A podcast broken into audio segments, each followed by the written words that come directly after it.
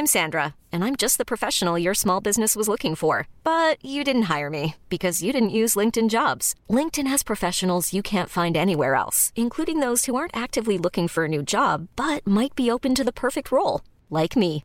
In a given month, over 70% of LinkedIn users don't visit other leading job sites. So if you're not looking on LinkedIn, you'll miss out on great candidates like Sandra. Start hiring professionals like a professional. Post your free job on linkedin.com/achieve slash achieve today. Jewelry isn't a gift you give just once. It's a way to remind your loved one of a beautiful moment every time they see it. Blue Nile can help you find the gift that says how you feel and says it beautifully with expert guidance and a wide assortment of jewelry of the highest quality at the best price. Go to BlueNile.com and experience the convenience of shopping Blue Nile, the original online jeweler since 1999. That's BlueNile.com to find the perfect jewelry gift for any occasion. BlueNile.com.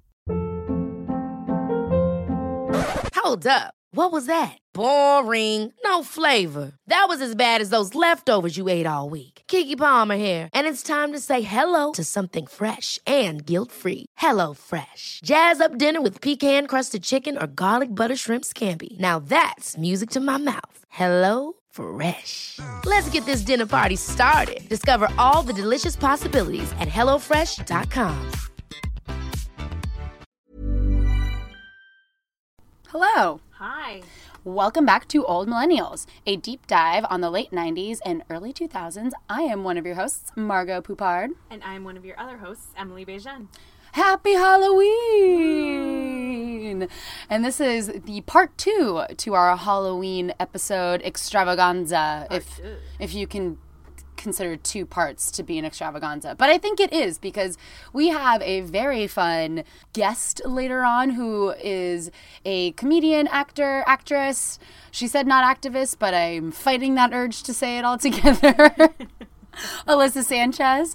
We work together at Killing My Lobster in San Francisco, and she loves horror movies just like me and Emily do. Well, Emily is newer to the club, but mostly like I'm enjoying them. I'm enjoying them. I am a huge horror movie buff, and Alyssa and I bonded on a show over the summer because we both love horror movies and we're big on horror lore. So she will be joining us to talk about Halloween, H2O, Scream Queens, and a bunch of other stuff in between. We talked for a very long time, so you're in for quite a treat.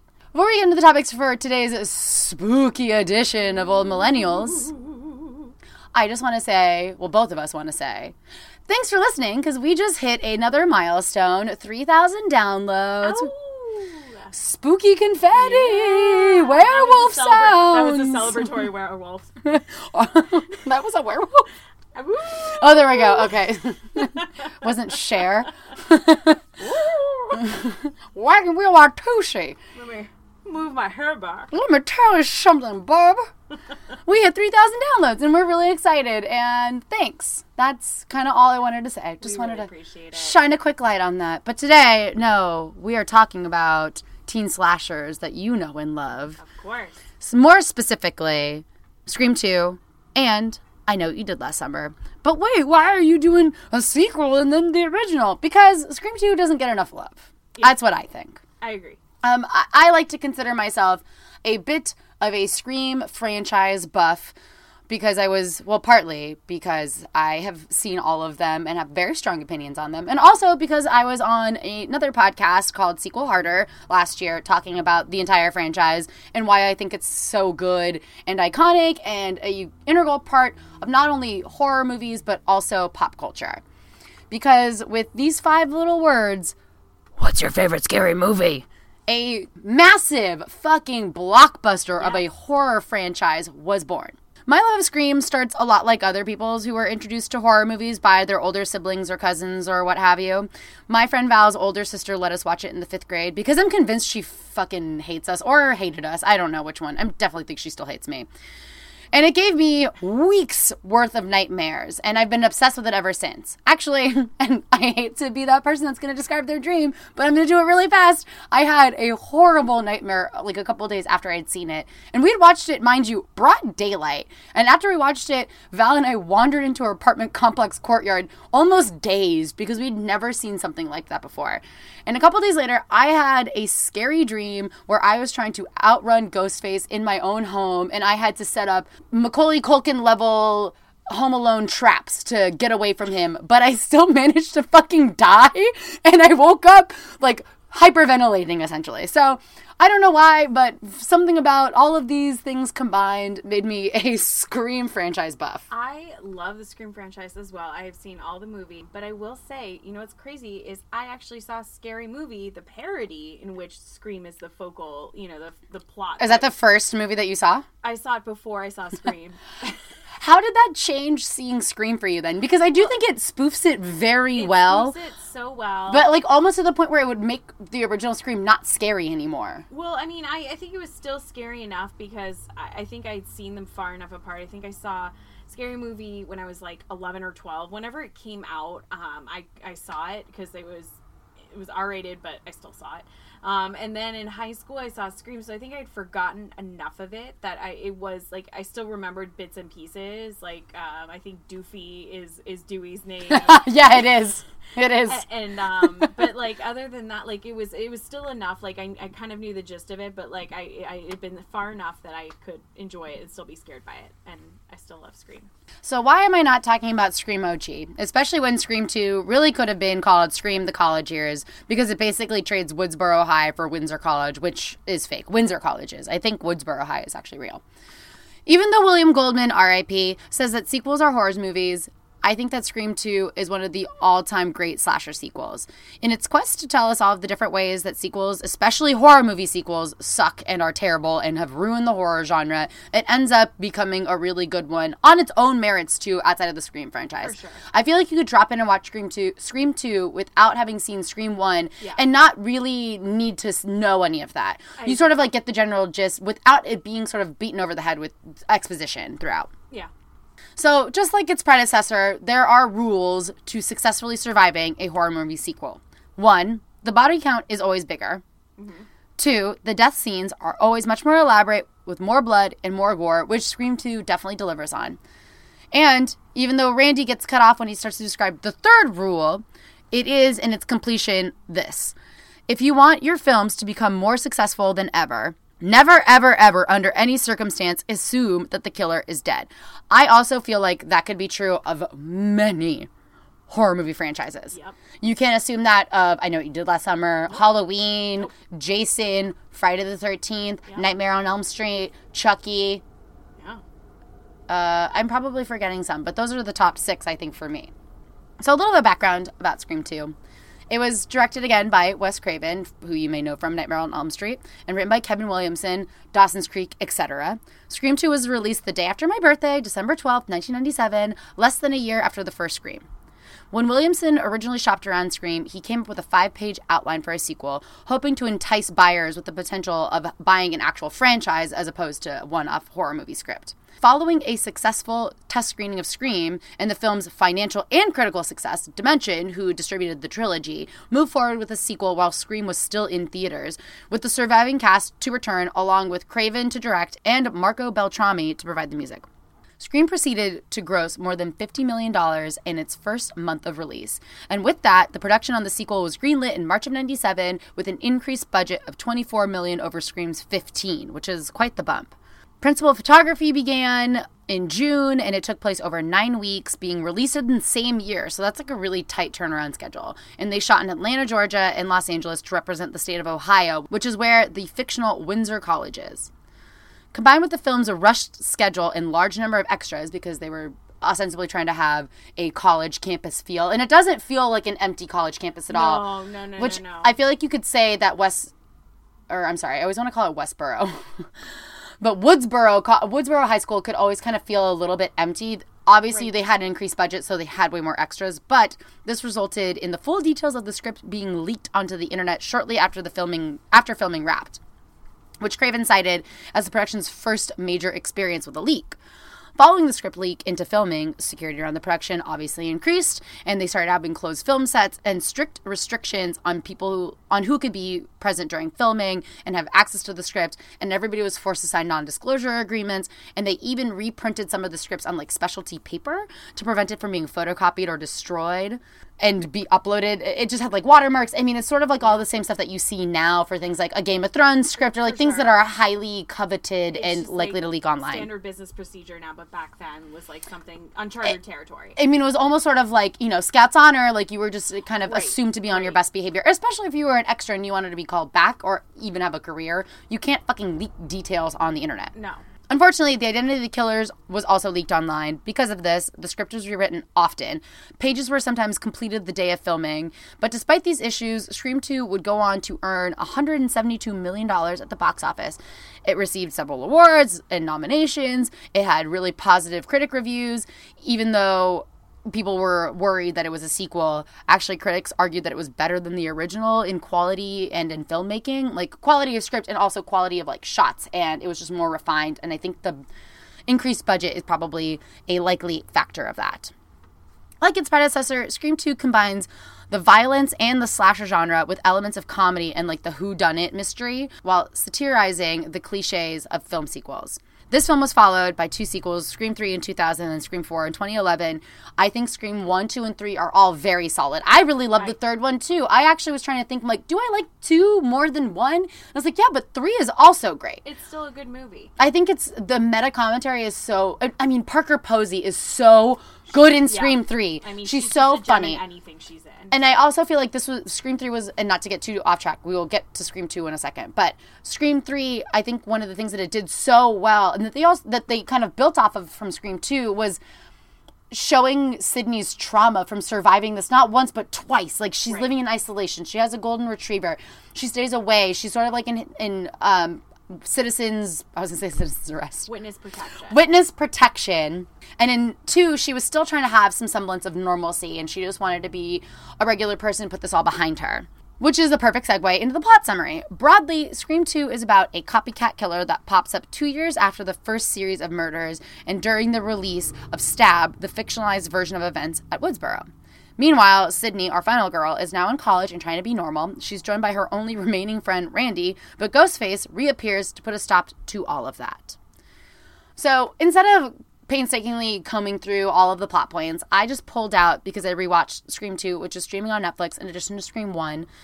I just pulled out some of the more iconic scenes and I'm just going to pontificate on them a little bit.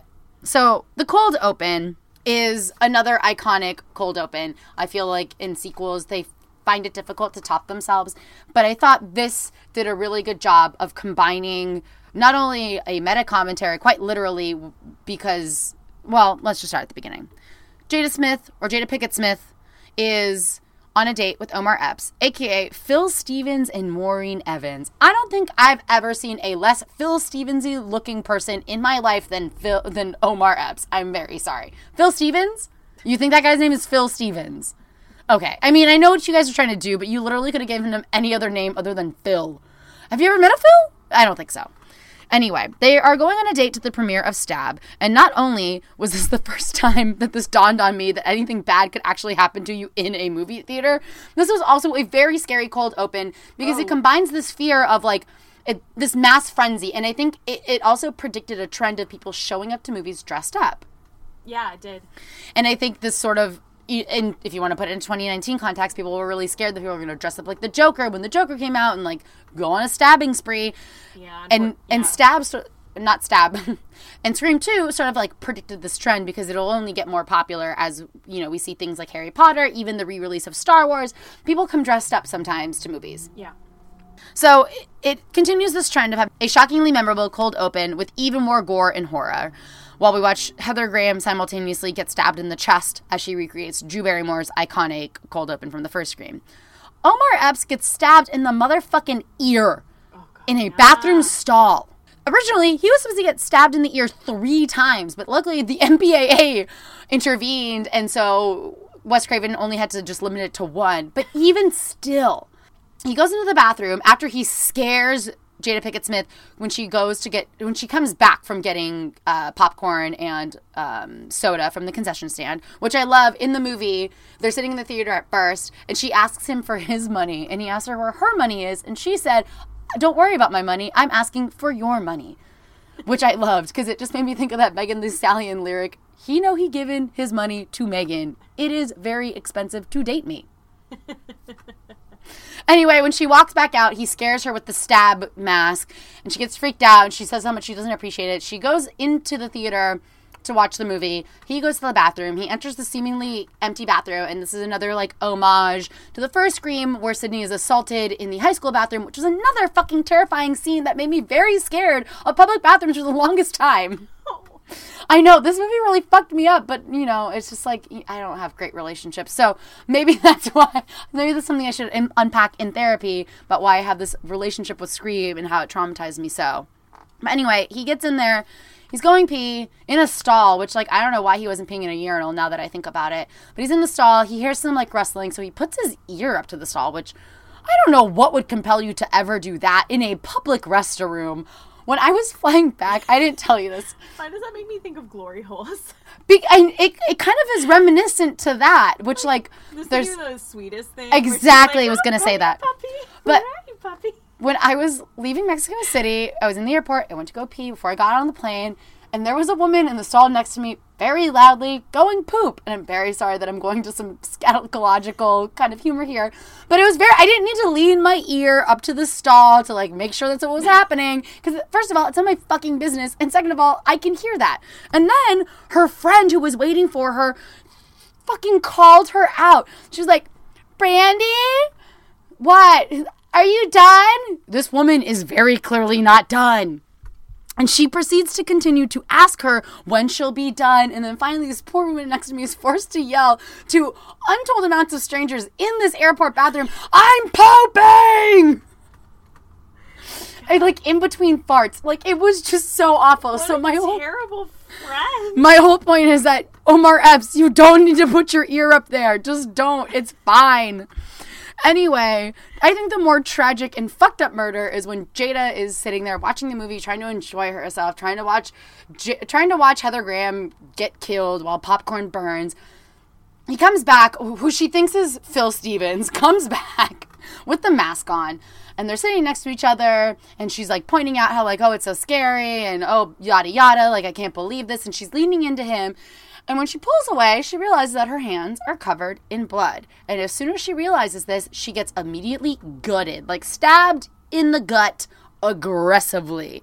And as she tries to get away, he continues to stab her, and nobody notices because everybody in this fucking theater is goddamn hooligan with their screen masks on, all fake stabbing each other. There's one cutaway to some random white girl who also has blood, who I think like I think Jada walks past her and like gets blood on her, and she's the first person to notice that, oh, maybe something's amiss. But no one notices shit until she climbs up on the stage and stands in front of the screen and wails and then dies. And that is the opening. Like that's that's zero. That is neutral. This is where we start.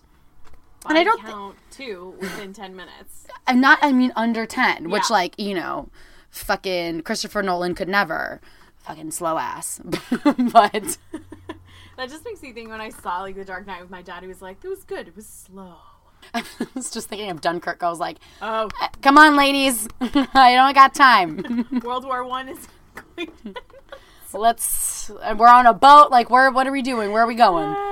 I just feel anxiety. I need some sort of payoff. Another iconic kill is the Cece Walker murder. Cece Walker is played by Sarah Michelle Gellar. She's a sorority girl who has a film class with Jamie Kennedy, where Jamie Kennedy, all he does is answer questions in class obnoxiously while doing bad accent work, like worse than mine. Congratulations, Jamie Kennedy. You worked at a low rent blockbuster. Yeah, congrats. You were at Planet Video. We all see you. But even just like, I used to think he was really funny, but watching Scream 2 now, it was a full body cringe. When he started doing like the Godfather 2 voice, like, please stop. Please, please, I cannot hear the sweaty Michael Corleone impression that you're trying to do. Gave Jamie Kennedy too much credit for about 10 years. It's because we had no one else, or they wouldn't let us have anyone else. That's why. Apparently, Cece also has an alcoholic, good for nothing boyfriend. And one night, she's home alone in the midst of all these murders, and she's on the phone. And it's, I think, a, a nod to Drew Barrymore's Open, where she's in this big empty house watching TV, and she's a little freaked out. And against all odds, she decides to not trust her gut because she's on the phone. She hears a little beep for call waiting, which, like, what nostalgia. She clicks mm-hmm. over. She thinks it's Ted, her alcoholic boyfriend. It's not Ted, her alcoholic boyfriend, as which she soon finds out rudely after she hangs up on her friend who's keeping her phone company, which all girls can relate to that. All people could probably relate to that if you are a little faint of heart or a little bit anxiety driven. She hangs up on her. She finds out it's not Ted. She gets freaked out. She goes outside. She tries to call 911. There's a bad connection. She can't get she can't get through. She's trying to call for help. It's not working. She gets back inside. Jump scare. It's her roommate. The phone rings again. Her dumb roommate picks it up. She thinks it's act- the dude knows now to pretend to be Ted. Says it's Ted. Gives her the phone. Roommate leaves, and dun dun. Ghostface is already in the house. Her roommate leaves, locks her in. She sets the alarm code. She proceeds to be chased around the house by Ghostface, and eventually runs up the stairs. Which, come on, Sarah Michelle Gellar, you're Buffy for fuck's sake. Like, why are you doing this to yourself? better. Why are you doing this to yourself? She, th- this is my favorite part though. She throws a fucking bike at him to try and stop him. she just like takes his bag, she's like, eh, like just wheels it down this hallway. then she runs up to the roof. She runs up this like second floor balcony. He throws her through the glass. He also then stabs her a bunch of times and throws her over the side. Great. Another iconic scene is the I think I love you scene or Jerry O'Connell Top Guns, or if you're you and me, he 10 things I hates about you, but like not as good. It's not the same song, I know, but it's a very similar sentiment. So Jerry O'Connell sings off key to Neve Campbell in the cafeteria the day after she and him too are attacked by Ghostface and Cece dies. It's all the same night. Because at the same time that Cece is getting brutally murdered, Neve Campbell's character is being convinced by her roommate Hallie to join the sorority with Rebecca Gayhart and Portia de Rossi, but she hates it there. And halfway through this party, they're like, oh my god, like down the street, there are a bunch of cops. And so when they go to like check out what's going on, Neve Campbell gets attacked. She like curses out Ghostface. They have like a one on one. And this is when they have suspicion thrown all the way onto Derek, aka Jerry O'Connell's character, because he runs in after she narrowly escapes Ghostface and gets cut perfectly on his arm. And he's pre med. So like, why couldn't it be him? Plus, Neve Campbell has like a a track record, albeit a very short one, of being attacked by her former boyfriends for X, Y, and Z reasons. So everybody suspects that Derek is the killer. And when Sid tries to break up with him, he basically puts her in a lose lose situation by forcing her to get back with him when he breaks out into song in the cafeteria and gets everybody to join in. After she says yes, he gives her his Greek letters to quote unquote protect her, which, Lavaliers her. yeah, he pins her, but oh God. with a necklace which is a great segue into the weird Greek play that Sidney is inexplicably in. Apparently, Sid is a part of the theater club, but it's never really talked about or set up in any sort of real way. We just sort of like are dropped into a rehearsal, where she, which is apparently a rehearsal for Agamemnon, where she plays Cassandra, oh which like, which is like another. How are you gonna have two fucking meta layers where it's like a literal Greek tragedy happening and a literal fictionalization of the events of trauma that happened to Sidney only two years ago. Like, how are we going to have these two competing themes? I don't know. It shouldn't work, but oddly enough, it does work because her being a part of Agamemnon is essentially the setup for the last fight scene, which works really, really well because Sidney can weaponize parts of like the cheesy set design against her tormentors, which obviously are going to be two of them. Like the opening, it's meta especially when her boyfriend is dropped down when he's tied under the star and he's like sort of being crucified and you think oh he's gonna break free and be like ha ha ha like i'm actually one of your tormentors. Turns out he just gets shot in the chest by his best friend played by timothy olyphant.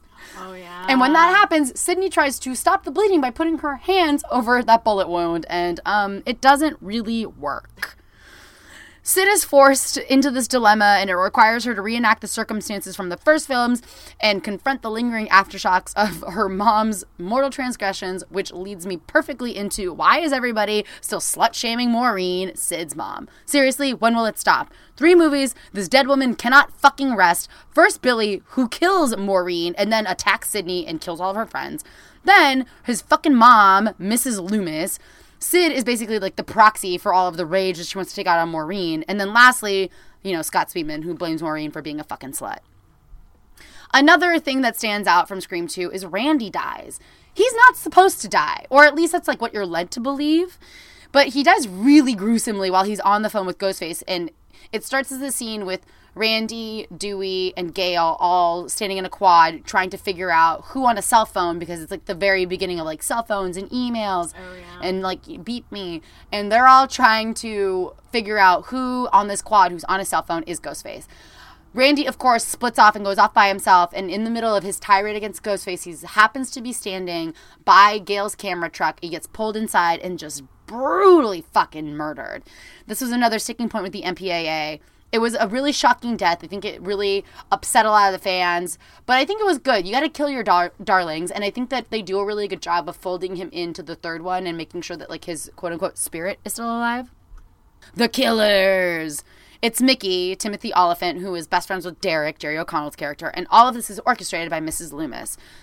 Mickey shoots Derek, and he also shoots, he tries to shoot Gail, but then he's ultimately murdered by Mrs. Loomis before she tries to murder Sid and Gail in like a little two for special. But luckily, Cotton saves the day in a standoff between Debbie holding Sid at knife point. Debbie tries to like entice Cotton into being like the hero because Sidney's ruined his life and he's had to go to jail and wham wham wham, poor Liev Schreiber. But eventually he does the right thing and shoots Debbie in the face, saving Sid. And when the cameras show up to report on this scene, Sidney gives him all the credit and he has the iconic line I'll tell you one thing, it'd make one hell of a movie. The stab cast is fucking bananas. Heather Graham plays Drew Barrymore's character from the first one. Tori Spelling plays Sidney. David Schwimmer plays Dewey. Luke Wilson is Skeet Ulrich. It's amazing. And Nancy O'Dell plays herself. And she's introducing a clip from the movie with Tori Spelling as Sidney and Luke Wilson as Skeet Ulrich and them having like their little confrontation in the high school hallway before she gets attacked in the bathroom. It's hilarious. It's really great. Now, on to fun facts. Due to the leaks, this had multiple endings, and one of them was that Haley, Neve's roommate, and Derek, her boyfriend, were the killers, and their whole operation was funded by Mrs. Loomis.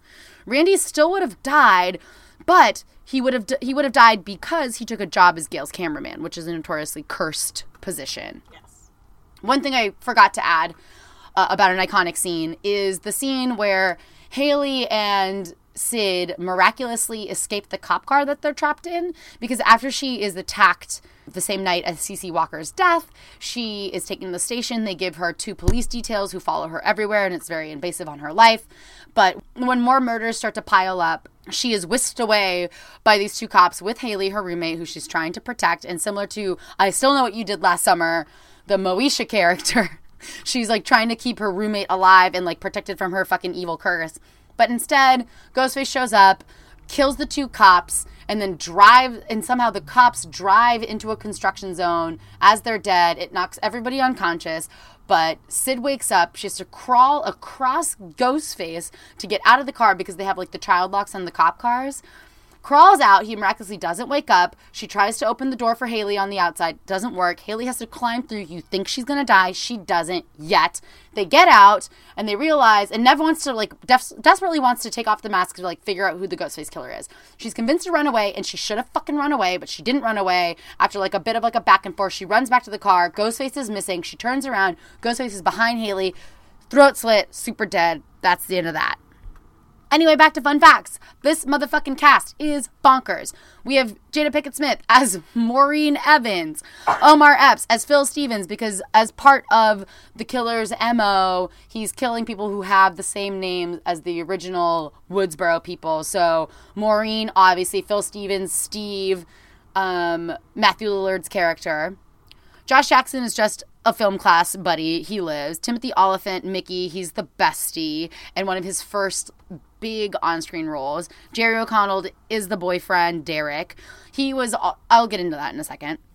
They have the amazing get of Laurie Metcalf as mm-hmm, Laurel, mm. as local reporter Debbie Salt, who ends up being Mrs. Loomis, Billy's mom. You will have a Roseanne connection in my movie as well. I look forward to it. Rebecca Gayhart, who plays a sorority sister who is trying to entice Sidney to join their sorority.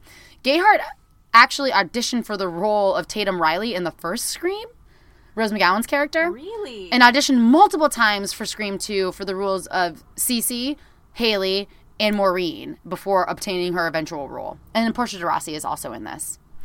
Many of the actors involved, including Campbell, Cox, Sarah Michelle Gellar, and sorry, I have to say all of Sarah Michelle Gellar's name for some reason. Of course. And Jerry O'Connell were all starring in their own TV show at the time, which allowed the production a very limited amount of availability to schedule shooting.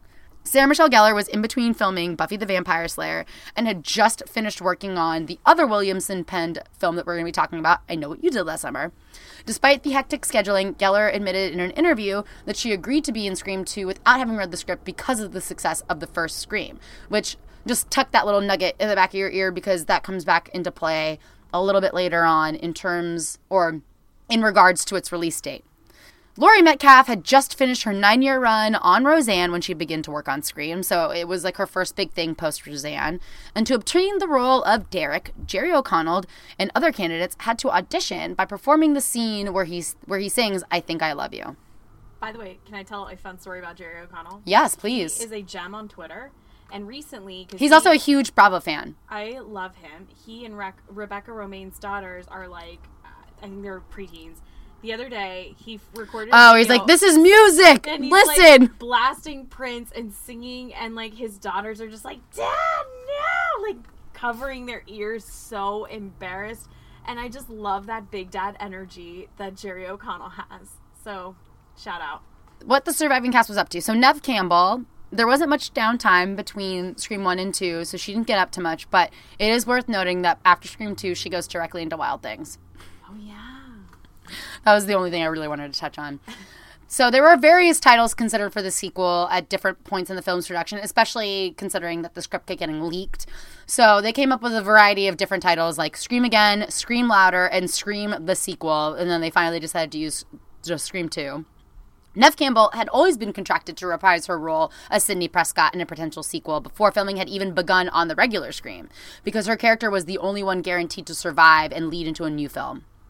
Craven had difficulties passing Scream 2 through the MPAA to receive even just an R rating to begin with in order to make the com- in order to make the film commercially viable. He sent in eight different cuts along the way, including having to recut Omar Epps being stabbed in the ear from 3 times to 1 and also the extended scene of Randy's death ended up being originally he was to have his throat slashed and they ended up just having him be pulled into the van and have it be largely unseen. Craven's reasoning was that the parts of the film that they wished to keep would be more acceptable when the f- when viewed with the enhanced violence, but the MPAA kept for kept shooting them down and eventually had to grant Scream 2 an R rating even with for a more violent cut. The MPAA granted Scream 2 an R rating, even though it was a more violent cut than they wanted. It was just sort of where they ended up. If they could get, it was more of like a compromise where it was like, oh, if we could get you down from like three stabs to one and from zero, from one throat slash to zero, then we'll give you an R rating. So it wasn't really quite where they wanted it to be. It was still too violent, but they gave it to him anyway. Scream 2 premiered on December 10th at Grauman's Chinese Theater, followed by the general release on December 12th, less than a year after the release of Scream. After the unexpected su- success of the first Scream in 97, Scream 2 was considered such a box office threat that James Bond Tomorrow Never Dies and James Cameron's future hit Titanic were both moved from their release date of December 12th to December 19th to not face the film as competition. Wow. Scream 2 enjoyed a financial success on par with Scream, despite its rapid production schedule and its issues with script rewrites.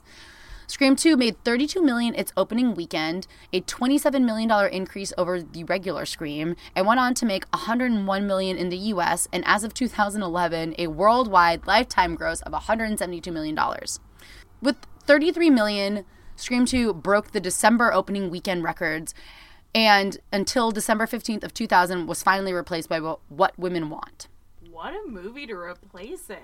I know. I Like the lesser Could not be Nancy weirder. Meyers movie. yeah, could not be a more random replacement in like several years later. So they held on to like a highest grossing December watermark for a very long time. And considering that it's R, it's a big deal, especially when Yeah. things like, you know, I don't know, like Deadpool, it's like a huge deal if it makes a ton of money because it's R rating. But I, I think it's also because they can't account for like the kids that sneak in and that kind of shit. But yeah, widely a huge success in every way, shape, or form, which is obviously why it would greenlight the third one. I still think it's a great, great sequel with an amazing cast. And I think the Scream franchise is probably one of the better horror movie franchises. If you, the trilogy, let's say. And I actually even think that the MTV, the first season of the MTV show, was actually quite good. And it was trying to do something different. And it was definitely more updated. But uh, sort of like I said before, it, season two, it like loses its mind. You're like, okay, never mind, forget it. But the legend still lives on, and I feel like they still try to always like reboot it and bring it back all the time. But it doesn't still, it doesn't have the same like punch as the original did. So I covered I Know What You Did Last Summer, which is another Kevin Williamson film. It was released October 17th, 1997, and is based on the 1973 novel written by Lois Duncan, who also wrote Killing Mr. Griffin, which we talked about I was gonna say. Teen Thrillers An- episode. another appearance from our sexy teen thrillers episode know. between Wild Things and this. This is like I think within our first two seasons of this podcast, we will covered like all of Kevin Williamson's territory from the late '90s and early 2000s. Should we just change our name to the sort of Kevin Williamson podcast We need to have a Dawson's Creek episode, but sure. to complete it, to, to complete really the circle? complete it, yeah, yeah, yeah. So he also so Lois Duncan, of course, wrote "Killing Mr. Griffin," which would later become the inspiration for the movie "Teaching Mrs. Tingle." So Kevin Williamson, of course, we just talked about, wrote Scream, Scream Two, wrote The Faculty, directed Miss, "Teaching Mrs. Tingle," created Dawson's Creek, Vampire Diaries, and the following. He's also the producer of subsequent Scream movies and had a big part in the production of Ding Ding Ding Halloween H2O, even though he is not formally credited with anything. It was directed by Jim Gillespie, who's not known for directing much else besides Detox, uh, starring Sylvester Stallone and What? Venom. Yeah. What? What is what is happening? I know, I know. And then producers included Neil H. Moritz, who's known for producing Cruel Intentions, the Urban Legend franchise, the oh. Fast and the Furious franchise, Whoa. a billion other things. I couldn't even like begin this list after that. But Cruel Intentions is a nice tie because I feel like it shares some of like the sexy sex. I mean, and two vibes. of the main characters in this movie are the Right. same, uh, you know, Sarah Michelle Gellar, or Ryan Phillippe. And then Erik Feig, who later went on to serve as co-president of Lionsgate and later president of Summit Media, which has made the Twilight films, Hunger Games, and the Divergent series. And he also produced Slackers, Mr. and Mrs. Smith, and all the Step Up movies, and The Spy Who Dumped Me. I'm pretty sure he would like you to forget the Divergent series. That is probably true, as they never finished it. Anywho, Wait, no, I thought they did, but it was just like No, they- so- condensed. so, they shelved it into. They were going to originally push it into a TV movie, and Oh, then it right. got, and it was going to premiere on Freeform, and then it never premiered. I'm pretty sure it's still oh, to fuck. this day been shelved. Which, like, you don't hear about as many of those in 2019. I feel like that is something that happened a lot more, like 10 years ago plus. But like. For Oh. that big of a franchise, and they thought like 175 million dollars was enough to declare it like this couldn't be financially doable anymore. Which I get it made $100 million less, but like $175 million is not. it's not nothing. It's not nothing. Anywho, the plot of this movie opens with the goth metal band Type O Negative's cover of Seals and Crofts 70s soft rock classic Summer Breeze, and we see a guy looking at some sort of jewelry, pocket watch, locket type thing, drinking on a cliff above the ocean, looking like he's about to commit suicide. Fireworks then start going off in the nearby town because it's 4th of July weekend. Sarah Michelle Gellar plays Helen, who just won the local beauty pageant. and Oh, has right. aspirations to move to New York and become an actress.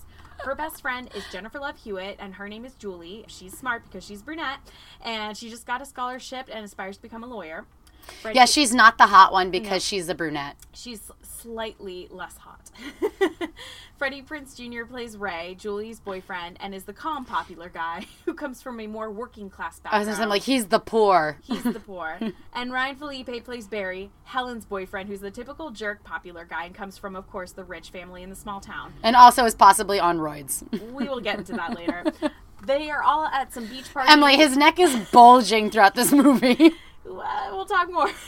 but yes, they're all at a beach party dancing to some like punk ska band. Uh, That's that's the most 19. 1997. I was say that's the most 1997 sentence you could have said, other than it's the Aquabats would be the other part of it. we're also introduced in uh, to some minor characters at this party.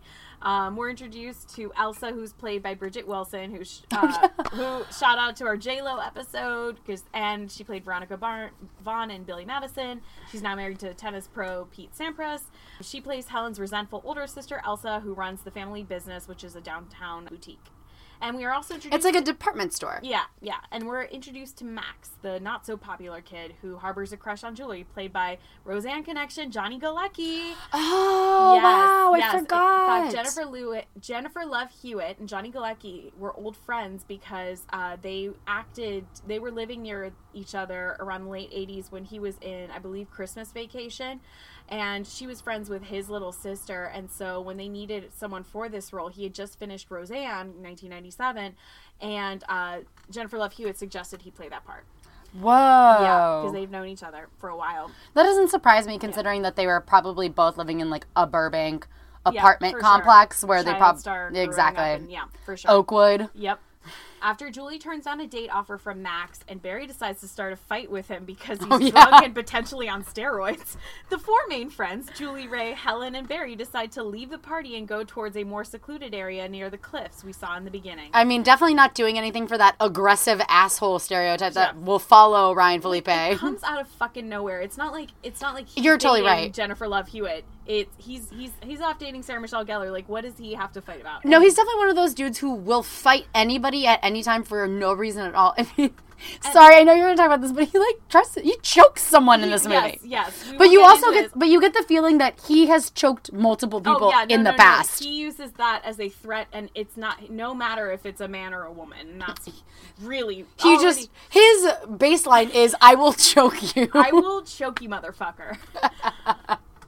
Julie Ray, Helen, and Barry decide to leave the party and go towards a more secluded area near the cliffs we saw in the beginning. After a night of fun and drinking on the beach, where I think Julie loses her V card on the sand with Un- Ray. unclear. Unclear. She's just kind of like, okay, and he's like, "Are you sure?" And I'm like, it's never implied. It's never said, but you see them kind of like closer after. No, I- back to the car. Exactly, and in the car too, they're kind of like lovey-dovey. Yeah, and I, I always read it that she did lose her virginity, and that's why the murders happen, or Yes. like that's what the Yes, movie is trying to tell yes, me. Yes, yes. Okay. So on the way back, At least we're aligned. Yes. on their way back, Ray is driving Barry's car because he's way too fucking drunk. Ray starts standing. Another thing that we assume happens often, the way that everybody's very at ease about it. So Barry starts standing in the car and dancing out of the sunroof and spills booze on all over everyone because he fucking sucks. Isn't he drinking like Jack Daniels or something terrible? He's drinking a bottle of something awful. And as Ray is trying to clean up and everyone else is, he doesn't see that a man is crossing the road and he hits the guy. Sorry, abandoned road, abandoned cliffside, like a road. So, so You're not go into this crossing the street. We'll go into this later. This was filmed in Sonoma County, County and Jenner, and like those roads What? on Highway One. We'll go into that more later. And like I've been at those points, and there's like uh, at night there is almost no one there. So anyway, um, so he doesn't see this man is crossing, and he hits him. As the friends, you know, stop the car and are like, "Holy shit, what do we do?" Because this guy is unconscious at least. They decide they're trying to decide what to do with the body. Max appears, and they pretend that they've stopped the car and are on the side of the road because Barry's sick from drinking. He drives off, and Barry believes that they should do away with the body and not report anything to the police because it will jeopardize their futures because they're all about to go to college. See, this is the logic point in most of these movies where I have to humbly disagree with right. them. This is like white privilege. Like, there's just so much here where I'm like, yeah, yeah, you say that, and yet and yet, y'all white. Yeah. You're probably fine. They take the body, and as they're about to dump it off a dock, the man wakes up. They still push him down and think Yeah. that he's dead. They make a pact to never speak about what happened and begin to distance themselves from one ano- another. Flash forward to a year later, Julie's in college in Boston, pale, sickly looking, and has terrible grades. Helen is back working at her family store after a brief stint in New York that didn't work out. Barry also goes to the same college as Julie and is the quarterback on the football team, but they don't run in the same circles. And Ray is working as a fisherman. Because he's poor. Because he's poor, which he says is, quote, fulfilling his prophecy, since that's what his estranged father did as well. Julie, when she gets home from college, Bummer. receives a letter with no return address. Oh, God. All the letter says is, I know what you did last summer. dun dun dun. Barry's first instinct eh, after they all get together is that it's Max who's behind the note since he saw them that night. After threatening Max with a hook at the shipyards because Barry's on steroids a year later. I mean, college career's got to go somewhere. I mean, sorry, Emily. He's probably snorting Adderall. He- at that point, he's he's on a, set, a steady diet of roids, Adderall. Like it's just a cocktail. Roid, Adderall, uh, pop, Popov vodka, and like some sort of protein shake that he got from If- GNC. if- spoiler alert: He didn't die in this movie. This this summer, he would have died in a few years later because of some bad concoction. He would have given himself a heart attack. Yes. So he tries he attacks Max and threatens him. Max has no clue what he's talking about, and they all think that the letter prank is now over because Barry dealt with it. Later that evening, Well, yeah, I love that everybody's like, "Cool, just gonna wipe our hands of that Whatever. one." Barry handled it. It's like, why would you ever? Why would you ever trust No. Barry to handle no, shit? of course not. He's idiot. Brandy is a no. Ra- he, Barry is a fucking psycho. He's a psycho. He didn't do at shit. And of course, while Max later that evening, while Max is working in like the crab room, Sorry. I would love to just hear you describe what you think fishermen do.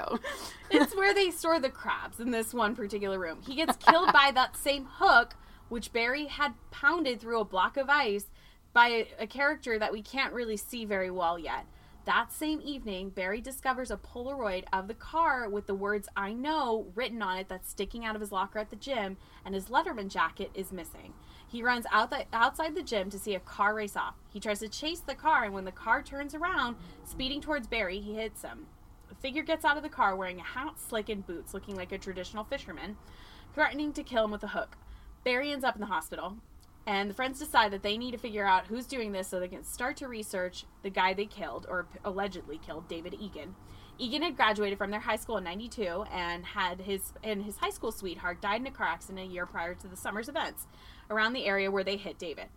David had been the driver of the car, and they realized that he had a tattoo of his high school sweetheart's name on his arm, the guy that they dumped. Helen and Julie decide to go visit the family's house under the false pretense that their car broke down.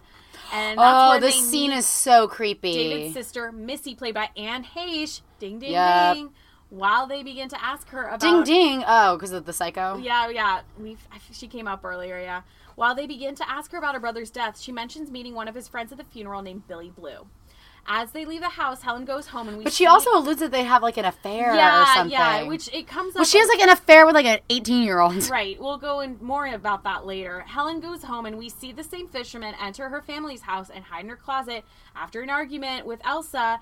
She wakes up the next morning uh, and she's supposed to go be in the parade because she was last year's pageant queen. Her hair has been chopped off and her tiara is on her head. Oh right, And and, like it's, I remember her getting her hair chopped off was like the worst thing that could ever happen to her. Exactly. And so the words soon are written in lipstick on her mirror. And while Julie drives over to go console her, she keeps hearing noises coming from her trunk. She stops the car, finds in the trunk Max's corpse, wearing Barry's jacket, covered in live crabs. When she runs to get He- Helen and Barry, they come back to a basically empty trunk. They then go find Ray, where Barry confronts him. Well, wait, this is also the part where you almost forgot, where Jennifer Love Hewitt stands in the middle of the street and, street and screams, "What are you waiting for?" yeah, huh?" just out there in the open. and just boobs, just, Just so, boobs. just her giant boobs everywhere. Everywhere. They Great go- boobs, great boobs. She is great I'm just a hater. Oh. I wish any of my weight gain would go towards my boobs, but my body is hateful. They then go find Ray, where Barry confronts him, believing he's behind this because, of course, Barry's convinced that Ray is forever jealous of his rich boyness. then tells No, you fucking paranoid psycho. No one wants your fucking rage will kill. your your Adderall addiction and roid rage bill on your shrinking balls. Ray tells them that he's received a note as well. Um, and Julie goes. Oh yeah, that moment was like so dramatic. It's like I also got a note, but everybody thinks that it might be Ray. They think it's Ray because he's had their like everyone else has had real shit happen to them, and he's. Except just Ray's like, I got a note. I got a note.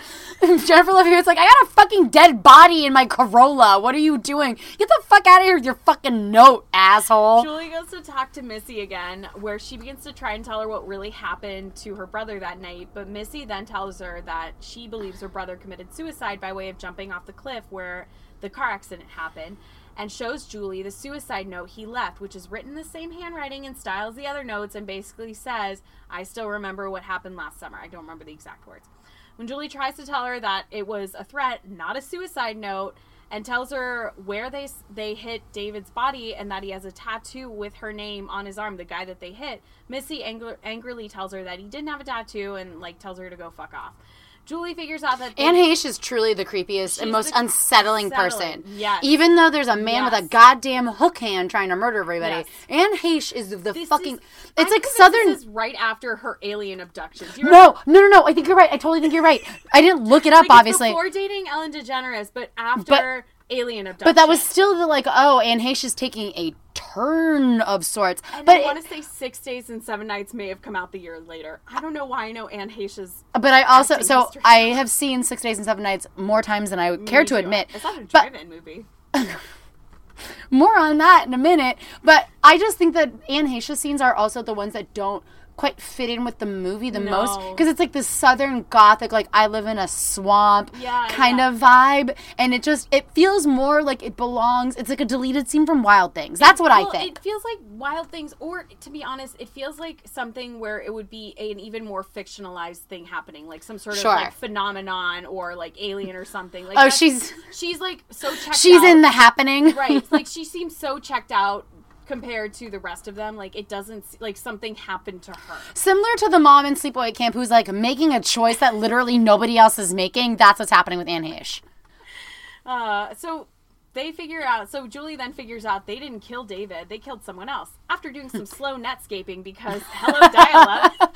i've got nine of these netscape cds that equal 45 minutes of internet browsing time Lenovo, I think I, there are a lot of 1997 ThinkPads featured in this movie, and a lot of slow Clearly a sponsor, yeah. Yeah, and shout out, I do have friends who work for Lenovo. They make a great product, but Emily, in as somebody who used a Lenovo in college, I could not regret the decision more.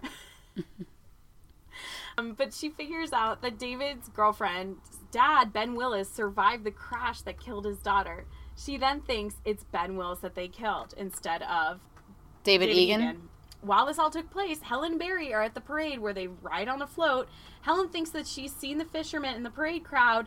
Barry jumps off and goes finds this guy, only to figure out that Oh, right, because he's older- serving as her bodyguard. Yeah, exactly. Because he's got to do something with the steroid. Yes, because roids equal security. He just realizes this is an older dude, and well, he's like, oh, I'm down to fight. Like, that's the only sort of pretense surrounding. this guy. He beats the, he scares the shit and It's beats the fuck out of I people. the man was about to have a heart attack. Legitimately, I'm like, oh my god, this.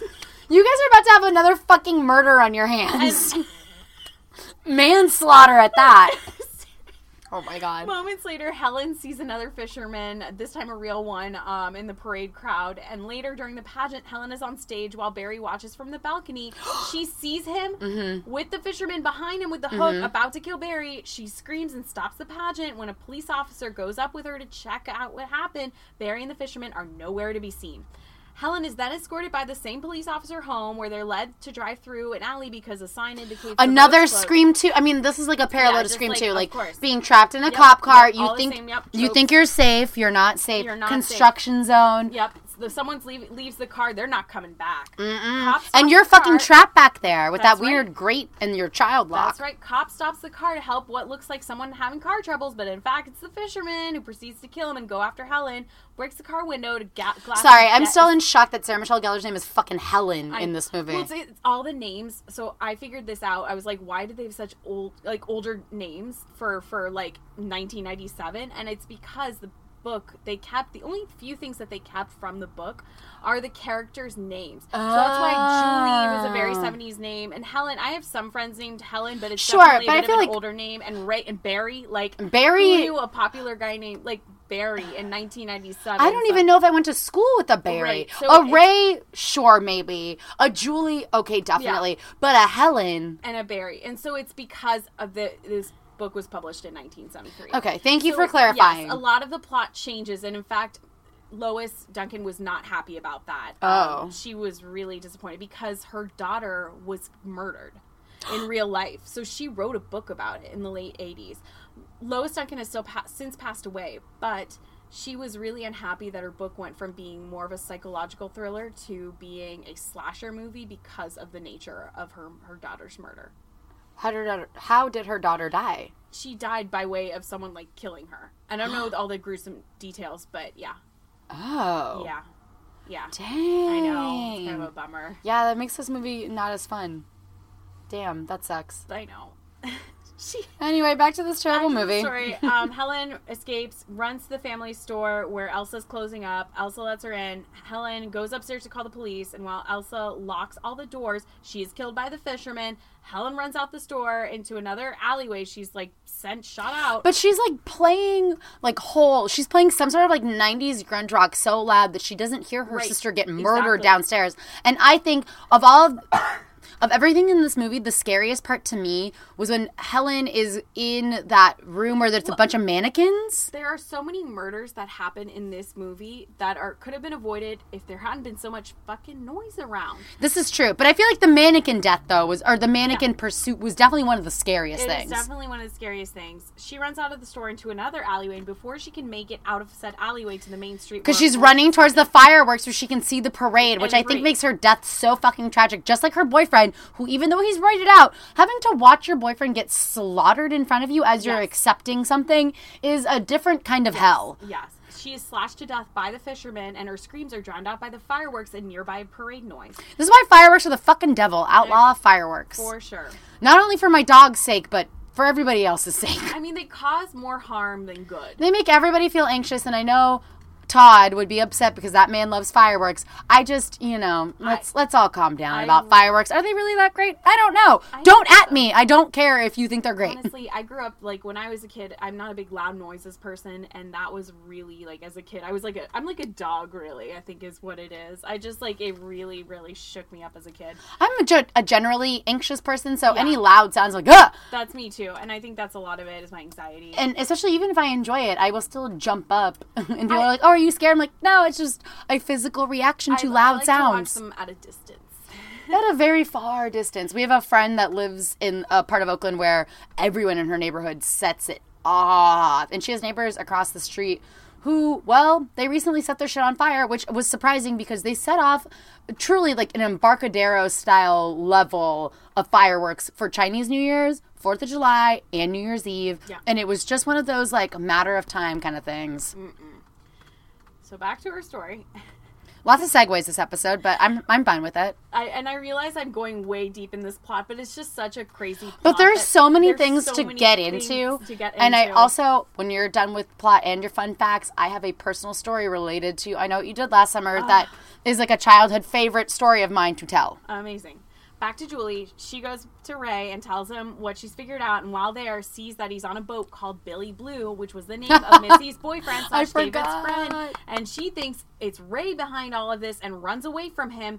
Ray's then knocked unconscious by a fisherman who's also at the dock. Julie thinks he's a good guy and he lets her hide in his boat and then use the phone. She then sees photos and articles about her and her friends and is confronted by the same fisherman in the boat and um and is leaving the dock and it turns out of course ding ding ding it's Ben Willis who's the guy they hit that night hence the tattoo with David's high school sweetheart's name.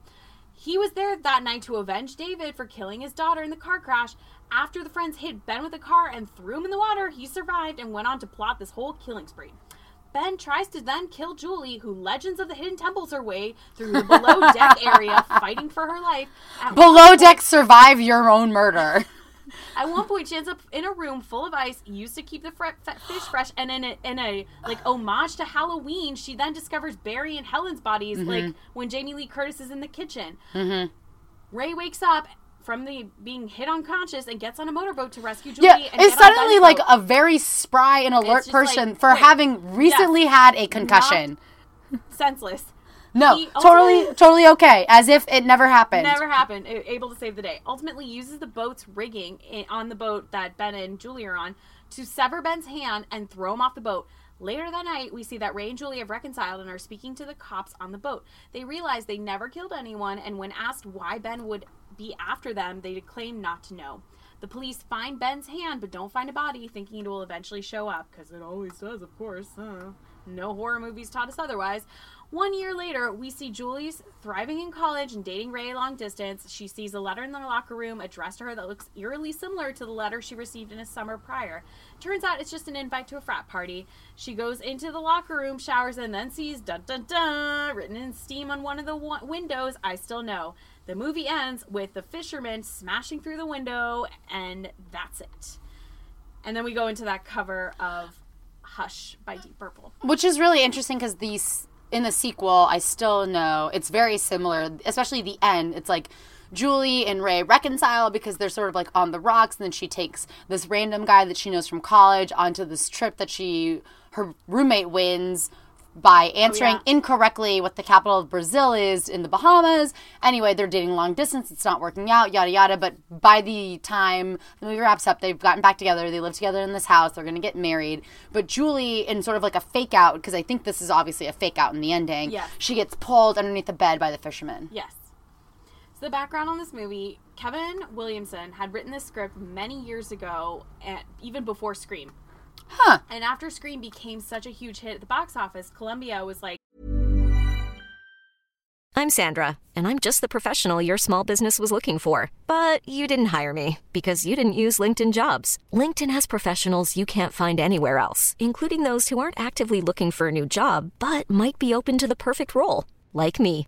In a given month, over 70% of LinkedIn users don't visit other leading job sites. So if you're not looking on LinkedIn, you'll miss out on great candidates like Sandra. Start hiring professionals like a professional. Post your free job on linkedin.com/achieve today.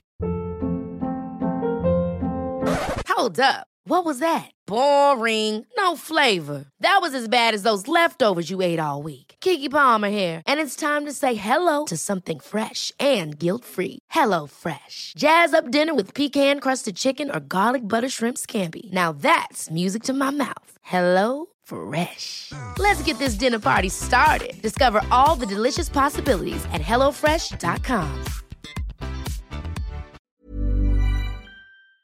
yeah, we'll buy the rights, we'll, and they rushed it into production.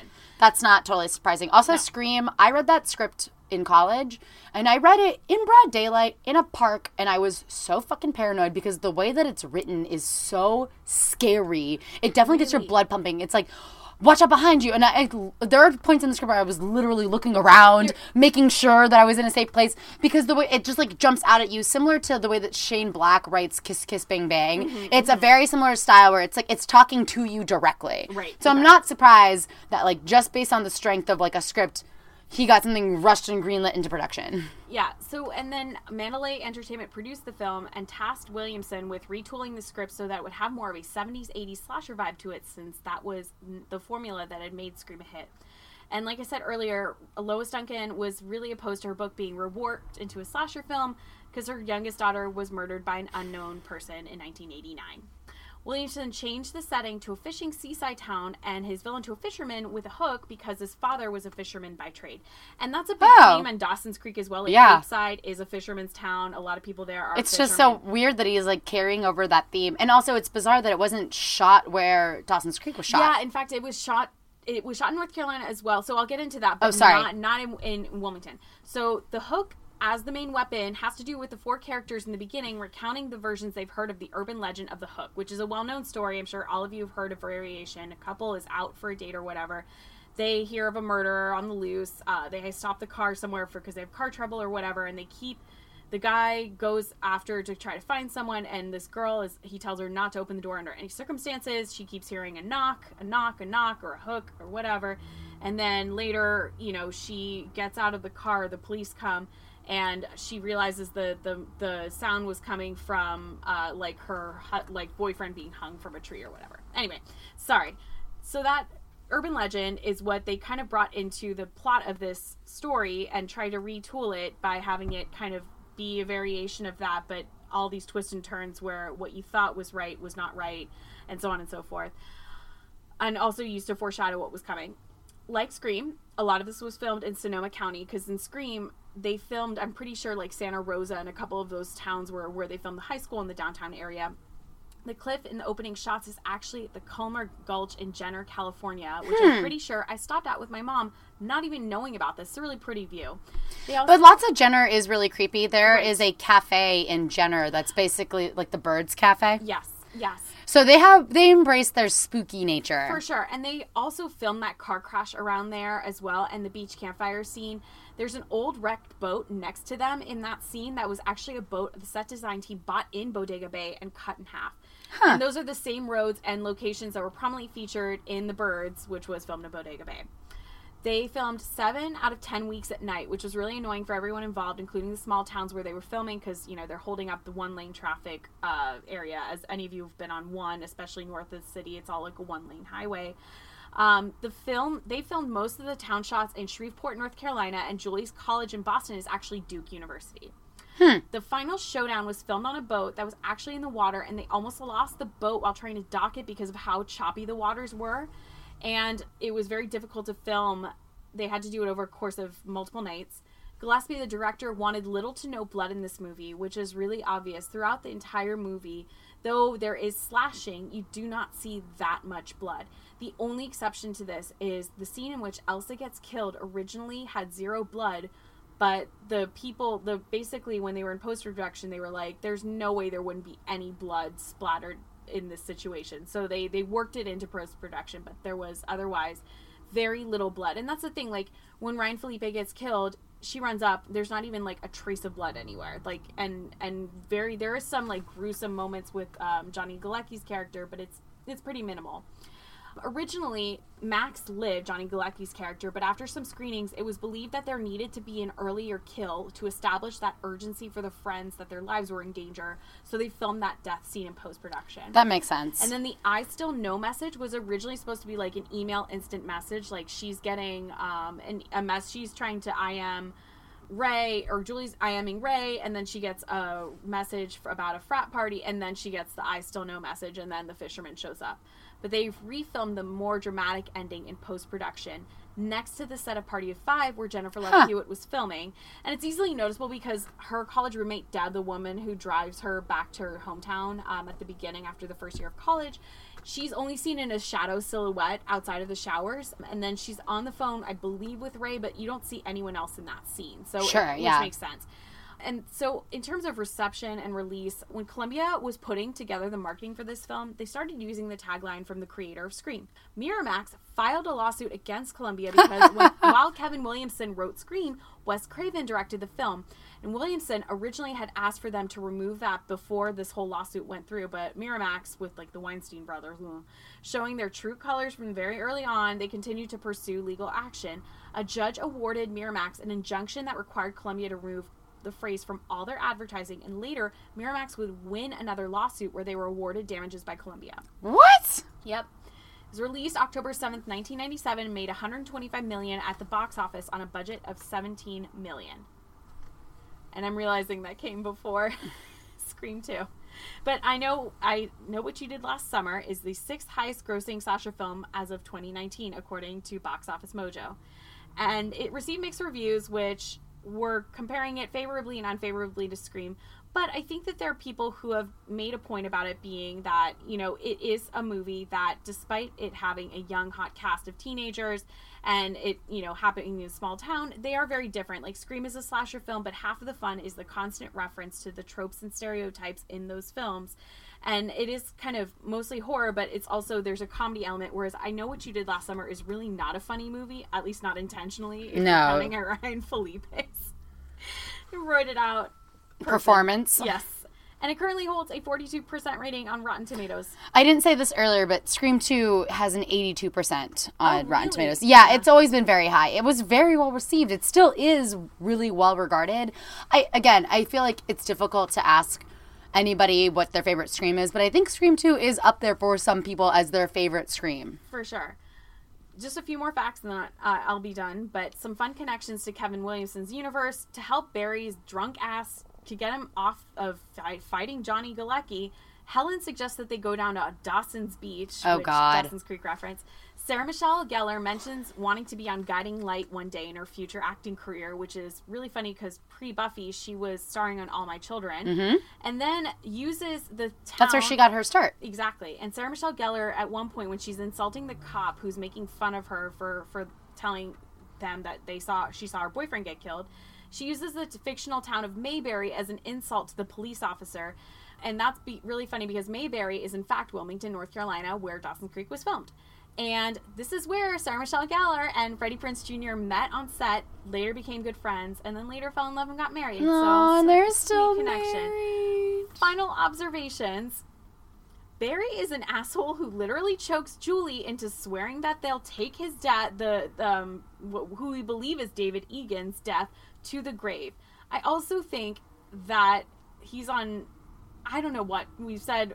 Adderall. We're going with steroids. Well, so I think that in high school it's definitely steroids, and Yeah. then I think in college it's Adderall and, And steroids, steroids. and vodka, Pavlov, uh, to be specific. But Yeah, they did want to cast a six-two football type, and instead they got five-ten Ryan Phillippe, who like we've seen in the. I mean, he like, has abs. He has abs as fuck, but like he's not a ripped guy from like the biceps. He's not bulging. So No, uh, he doesn't look like he could play football. Soccer, sure. Football, mm, I don't know. Maybe. Possibly. the final connection. Quarterback? Yeah, pr- I don't know. Even fin- Tom Brady is more yoked than him, and I hate sure. Tom Brady. I hate Tom Brady as well.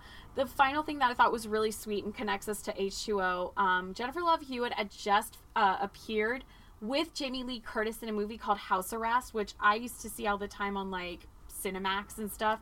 What? yeah, so it's a movie where like she is one of many kids at school who are sick and tired of their parents, so they put them on house arrest and like lock them all in the basement and like. Oh my Jamie Lee Curtis is God! Married to Kevin Pollak, and they're thinking about getting a divorce. No, I was gonna. Okay, so I thought that was um, Divorce Coach or whatever that movie with Dennis, not Dennis Miller. Uh, Dennis uh, Leary. No, the blonde one.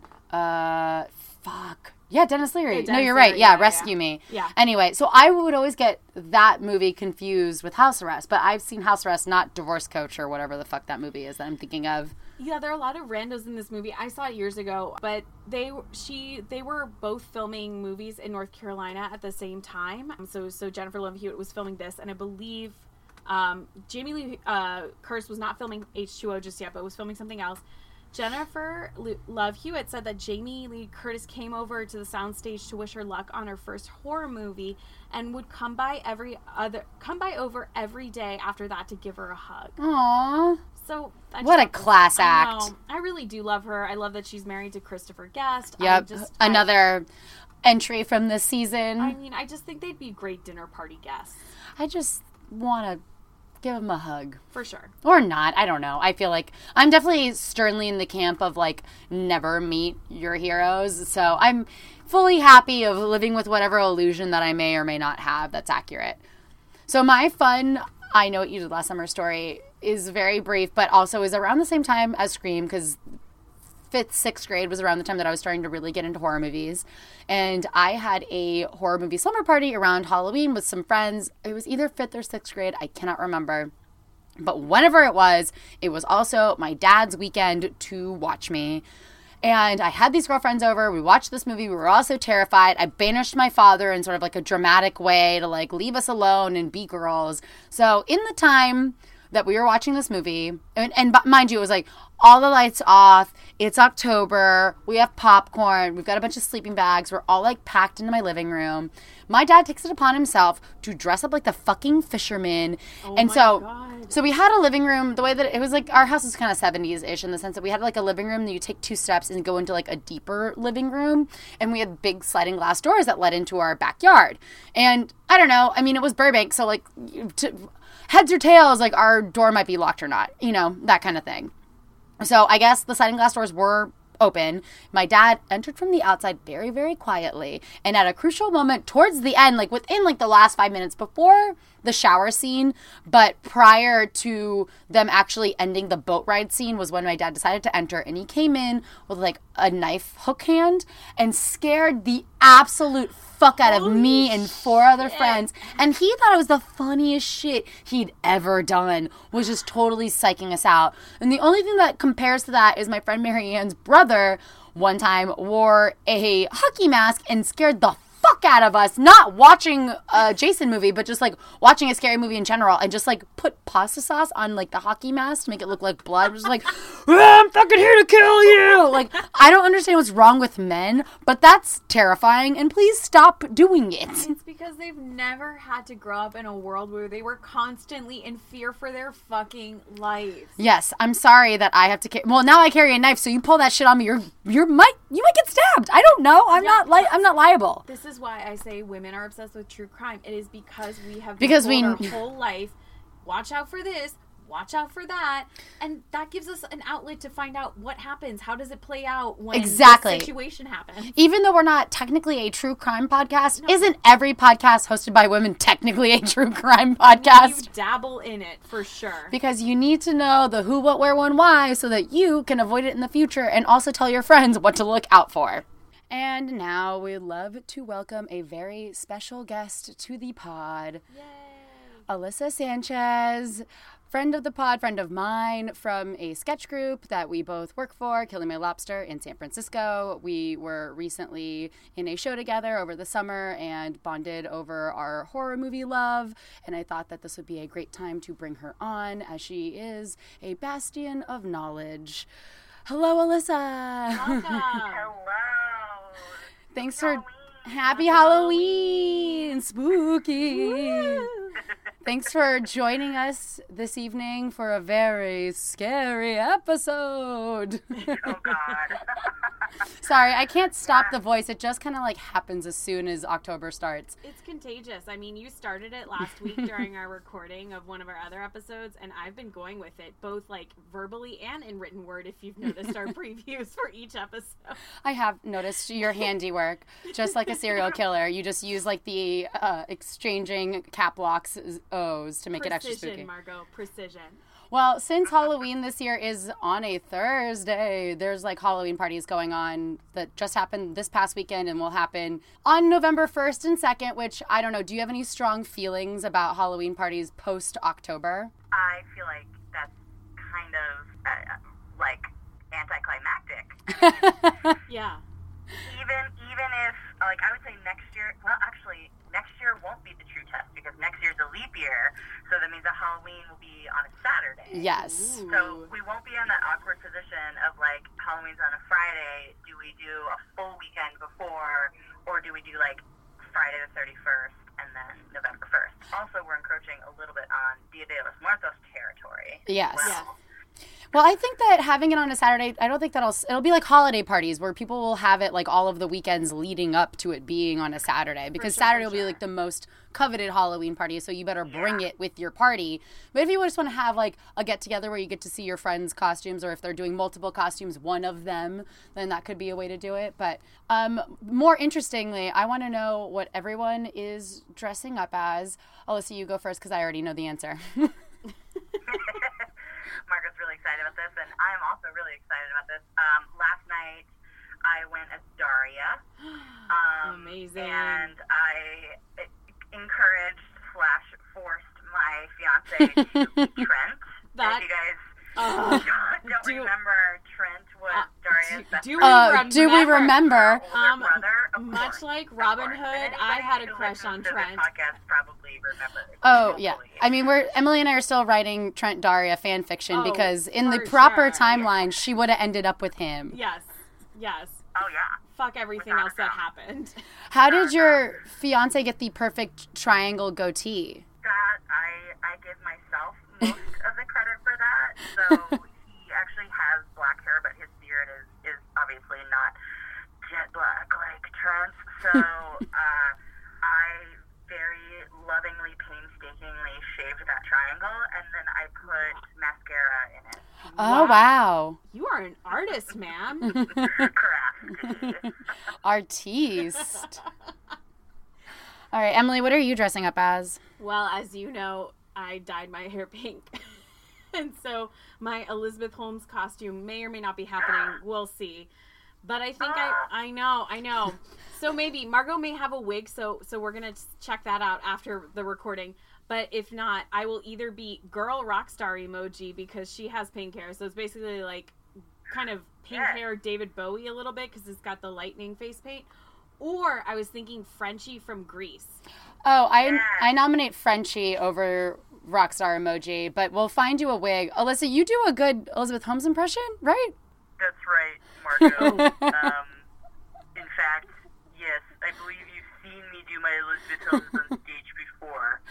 Um, have. Emily, you absolutely go for Elizabeth Holmes. But Alyssa, I her was trial, highly her impressed. trial's gonna be Highly delayed and take so long that you could probably still do it next year and still be relevant. That's true. That's true. That court case will take a very long time. But I do have a black turtleneck that I'd like to get use of. So Yeah, you gotta you gotta tuck that hair in there Uh, real yep, tight. Yep, yep. I do have a You hairnet have, somewhere. uh, I think. Crazy eyes, though. Oh, yeah. Oh yeah.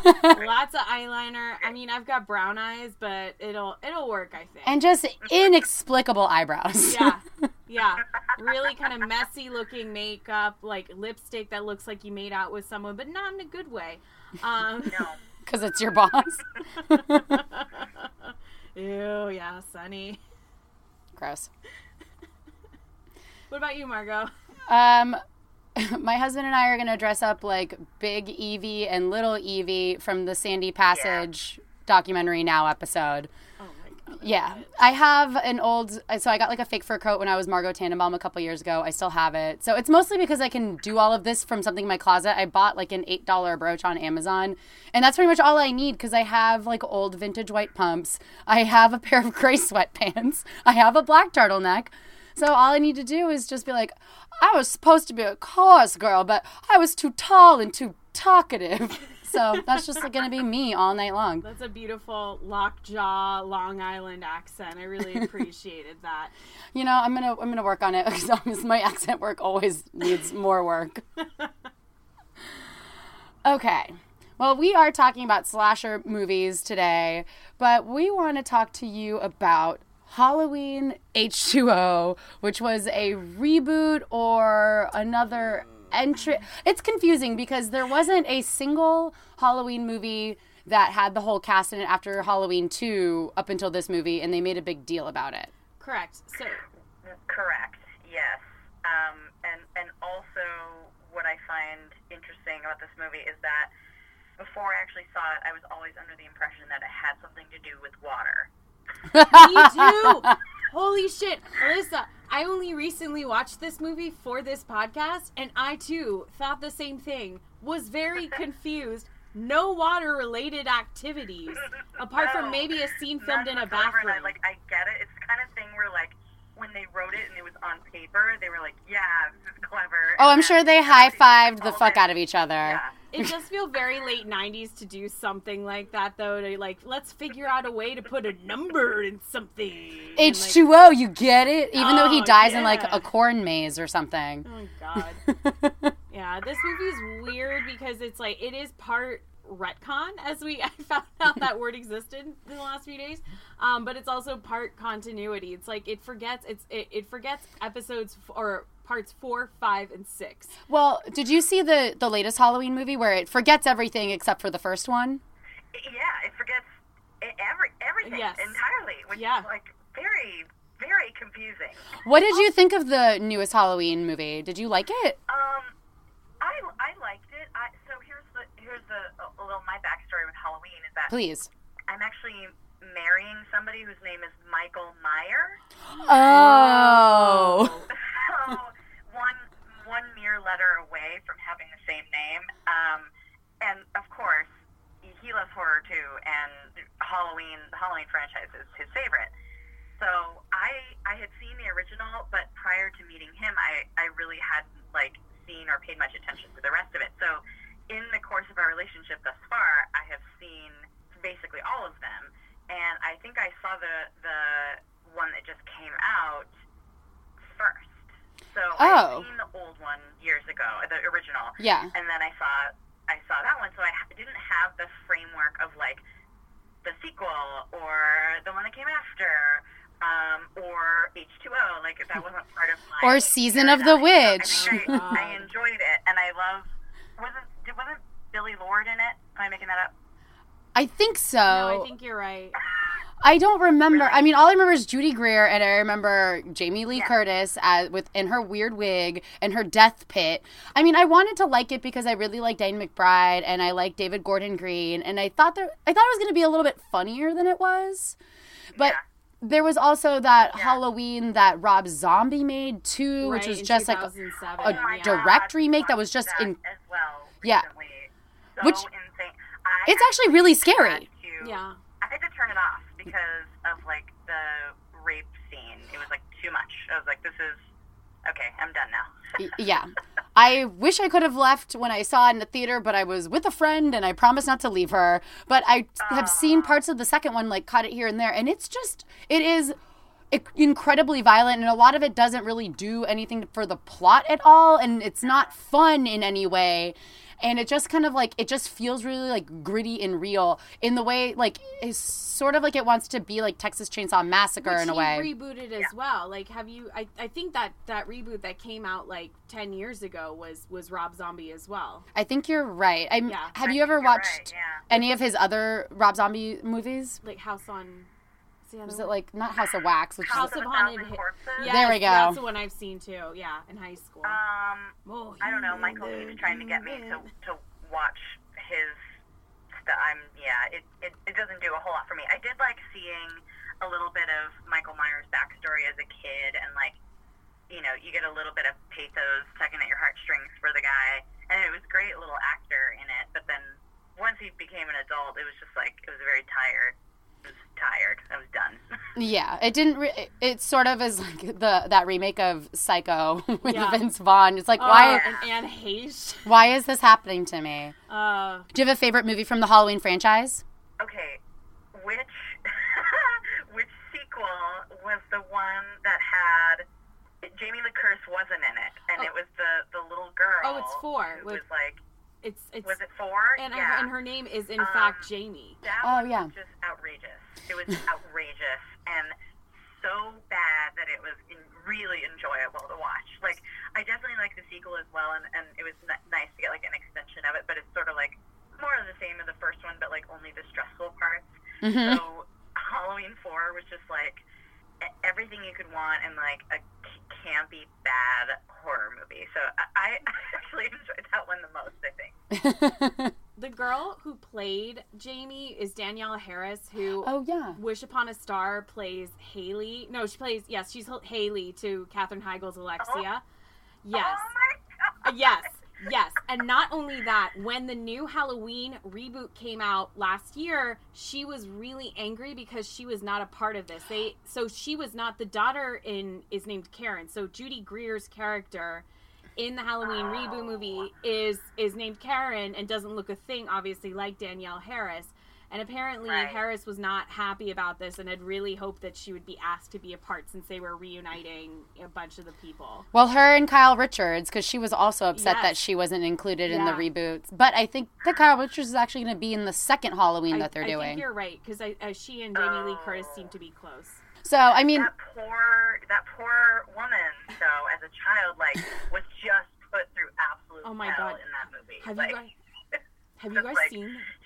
She was just constantly like I mean she must it, she, she must have been like on the level of Linda Blair as far as like Oh, needing, yeah. needing therapy after that y- yeah, and just having difficulty coming back to acting, which you can't blame them when you're doing or being subjected to this kind of stuff. Just like the little kid from one of the Nightmare on Elm Streets, the one that takes place after like the big earthquake in '89. I forget what that one's called, like New Beginnings, I believe, or New Nightmare. Right, right. That little kid apparently like had a therapist on set because they had to have him cry on cue, and so they told the kid that his parents died in the earthquake. Oh my god! and to get him to cry so he started bawling. And then because he couldn't stop afterwards they real the parents asked them to like have a therapist on set so that he could help process the kid's emotions.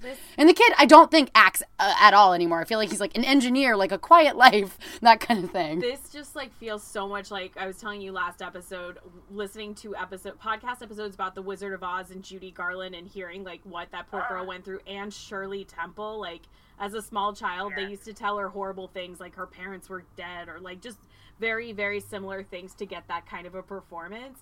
And like for her to have Shirley Temple to have turned out like relatively normal and like you know married a nice guy, like went on to work in as an ambassador and like that kind of thing. I'm still shocked to this day because she and Judy Garland just went through the wringer. oh man no kidding the horrors of real life and showbiz but but now back to contrived horror of halloween h2o i don't know how we got from halloween h2o in 1998 to shirley temple but i'm sure we could have fun playing that six degrees of separation game um, emily do you want to give us like a quick rundown of the plot Sure thing. I tried to condense this as much as possible. Okay, so Laurie Strode, who's played obviously by Jamie Lee Curtis, has been presumed dead by way of a car accident for many years. On October 29, 1998, 20 years after Michael Myers was able to escape the Haddonfield Hospital, he ransacks the home of Marion Chambers, who is now Marion Whittington. You should know her name because she was one of the associates of Dr. Sam Loomis, who has since passed away, the, the psychiatrist who had worked with Michael Myers he ransacks the house and steals records on Laurie. Um, and in the process, when she finds her house has been ransacked, she is killed along with two neighborhood kids, who help um, check out the house, including a young Joseph Gordon Levitt, who's like 16 years old. Yeah, JGL. He's like a skater bro. so he stole the file on Laurie, uh, which has the true information of her whereabouts. We find out that she faked her death to no longer have to deal with Michael and has changed her name to Carrie and is the headmistress of Hillcrest Academy, a boarding school in Northern California.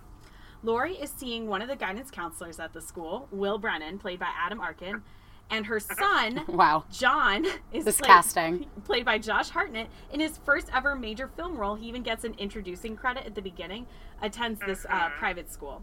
The entire campus, with the exception of Laurie, Will, John, his girlfriend Molly, who's played by Michelle Williams, and their friends Adam, played by Adam Hann-Byrd, or sorry, um, I believe yes, Adam Hann-Byrd, and his girlfriend Sarah, played by Jodi Lyn O'Keefe from She's All That. She's Taylor, the bad, the pop- Oh, yes, oh, yes, the, yes, yes. the mean girl who's Yeah, okay, the one that leaves her for um, what's his face from SLC Punk. Yes. Matthew Lillard. Exactly. And Ronnie, the security guard, who's played by LL Cool J. The rest of the campus, otherwise, is on a trip to Yosemite. Basically, Laurie wouldn't let John go because she's very protective. Molly couldn't go because of tuition issues, and then Sarah and Adam are like, "Whatever, let's have fun with it and make up an excuse to not go." So they like can skip out on the trip and hold a Halloween party in the basement of their school. Like you do. Of everybody course, everybody knows a little little booze, you know, you know, you know. I'm gonna skip a bunch of stuff here, but it's Halloween night, and exactly 20 years after Michael Myers first attacked Laurie, and he shows up to campus. Laurie is just trying to have a chill date night with her guidance counselor boyfriend, and confesses to him her real identity that she's not in fact Carrie, she's Laurie, and tells him the story about Michael Myers, who is in fact her brother, if you watch some of the previous movies, and how he killed her sister and has been trying to kill her since, and that she's living in uh, secrecy, essentially, with a different identity. She then gets paranoid about it being Halloween night, and a bunch of suspicious things start happening. And then she rightfully guesses that her son never made it to Yosemite because she let him go after she she granted him permission. But he was like, "Whatever, I'm gonna you know make out with my girlfriend," because camping gear is still in his room. And guess what? The phone lines are down. Spooky, spooky. Oh my Uh, god. and the security guard shows up. Uh, LL Cool J shows up to tell them like the phone lines are down, things are falling apart, whatever. So Michael is on campus because he know now knows where Laurie is, and he proceeds to kill Adam and Sarah, and then goes after John and Molly. Laurie and Will are able to save them, and then when Laurie and Will go looking for Michael Myers, they hear something and shoot because they have a gun, who they presume to be Michael, but is in fact Ronnie, the security guard. oh no, not LL Cool J. Yes. Just as they're checking it to see if he's still alive, Michael kills Will. Laurie then has her showdown with Michael, and she stabs him a few times and pushes him off a balcony. She goes to stab him one final time downstairs, but Ronnie, who's still alive, yay, stops her. Michael is taken into the coroner's van, which Laurie then steals to finish out any possibility of him still being alive. Well, wasn't there like a whole uh, subplot or like spoken thing where they're like, you have to chop off his head? It's, Yeah, it's so- the so- rules. So, so, yeah, yeah, well, this this comes up. So he, of course, wakes up and attacks her in the van, but she stops short so that he flies through the windshield, and then she drives into him. And after tumbling out of the car while going down a steep hill, she decapitates him with an axe.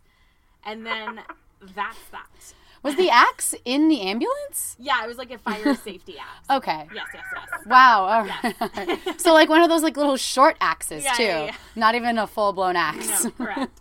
So that that is the gist of the plot. I you know took out a few things here and there, but there you go. That's H two O. Um, Do you have any standout kills or uh, standout memories from H2O, Alyssa?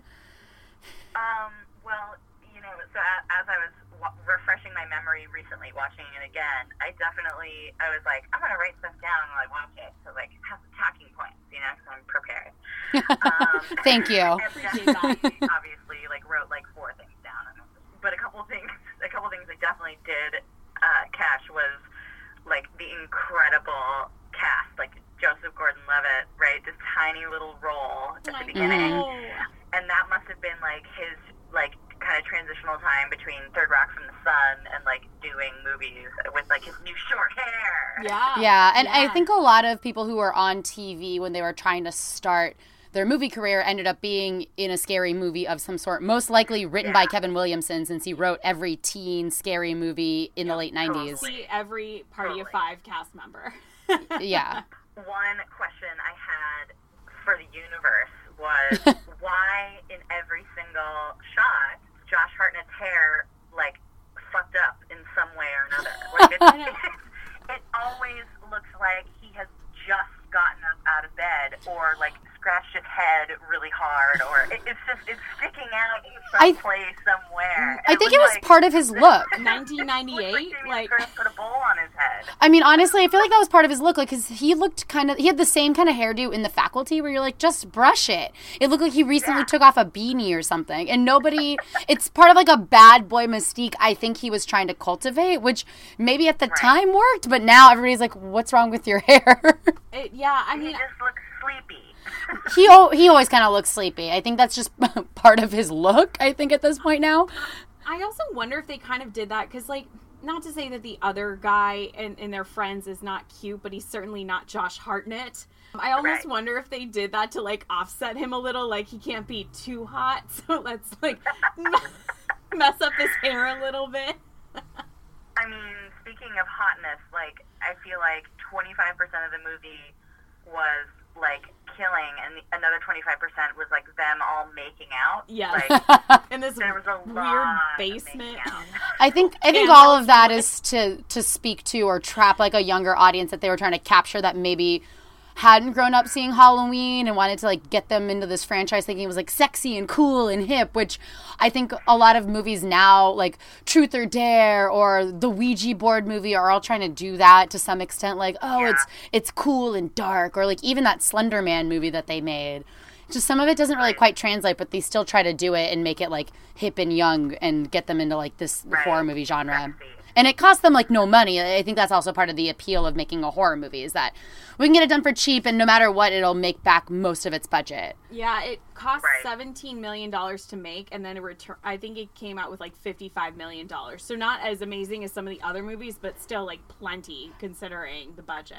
Right. That is right. quite a bit considering One how thing- little it was made for. One thing I really liked about H2O in particular is it's kind of like you see this switch in Laurie Strode from like really being the passive player between her and Michael Myers to that switch of her stalking him.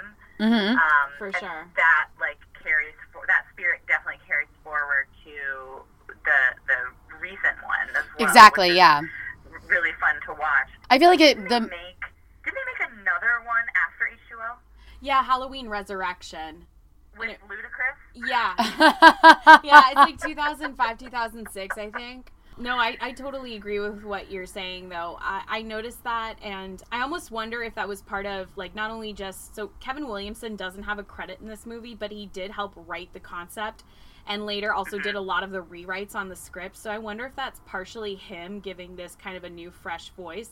And also partially Jamie Lee Curtis because she was Yeah. really hesitant to do this film. This was her first film back in the franchise in like 10 years plus and they basically she there were a bunch of conditions like they couldn't write the ending to immediately lead into a sequel so she could Oh, opt wow. out yeah so if you watch it like l- later the next movie resurrection does in fact play on that um they so they filmed stuff in uh that they never used in that film so that they could prepare it for a sequel if they wanted to release one several years later but they essentially end it so that it's it's spooky, but it's not in a need for a sequel where Jamie Lee Curtis is is starring. Yeah. well they've done it before. So it, it kind of tracks. Sorry, what were you Yeah. gonna say? That's really smart on her part, especially because by the late nineties she was like a star in her own right. And Exactly. For her to agree to do it, like really sure made them like millions of dollars just to have her in it again. Yeah, I think it kind of gave it more of a cachet than it would have if it was them just churning out another Halloween movie, which is what they had been doing. Where at least when Jamie Lee Curtis is attached, you can kind of assume that there will be some adjustments to the script to kind of match the star power that's associated with it. so it won't just be like another mindless entry into the franchise. And I think it's definitely what the franchise needed at that point because it had kind of just become another like B list or like B movie genre movie that was just sort of like, oh, it's just another slasher building off of like a franchise. But I, I mean, I know that he's supposed Mike Myers is supposed to be this like immortal killer, and that's why they can do that kind of stuff where they can kind of like bring him back whenever, and he can withstand whatever as well. But I don't know if that helps or hurts things. Like if they maybe kind of waited in between, would it have maybe made H2O a better movie instead of diluting or or cheapening the brand over all these years, just trying to make some sort of money or cash in on it? Yeah. I mean, for me, So, the, uh, sorry, it, it, you touched on the immortal nature of Michael Myers, I, you, and then you, you mentioned cutting off his head, and I didn't put that together until now. Is that like a little sort of nod to him being a zombie? Honestly, I never really thought about it that way. But you would think that they treat him as such. I mean, I know that like in the Jason franchise, not to get like t- too out of the uh, off topic, but like they are sort of similar in the sense that like they're both they both walk very slowly. Yeah. Um, they take their time to murder. They only come out like around certain times of years and when you know teens are misbehaving, and you can and you can only really yeah. kill them when you chop off their heads, allegedly, because even that doesn't really stop them. And they resurrect Jason in like six or five or one of those. Is I it six? six because that's when we saw for Oh, how, yeah. how did this get made.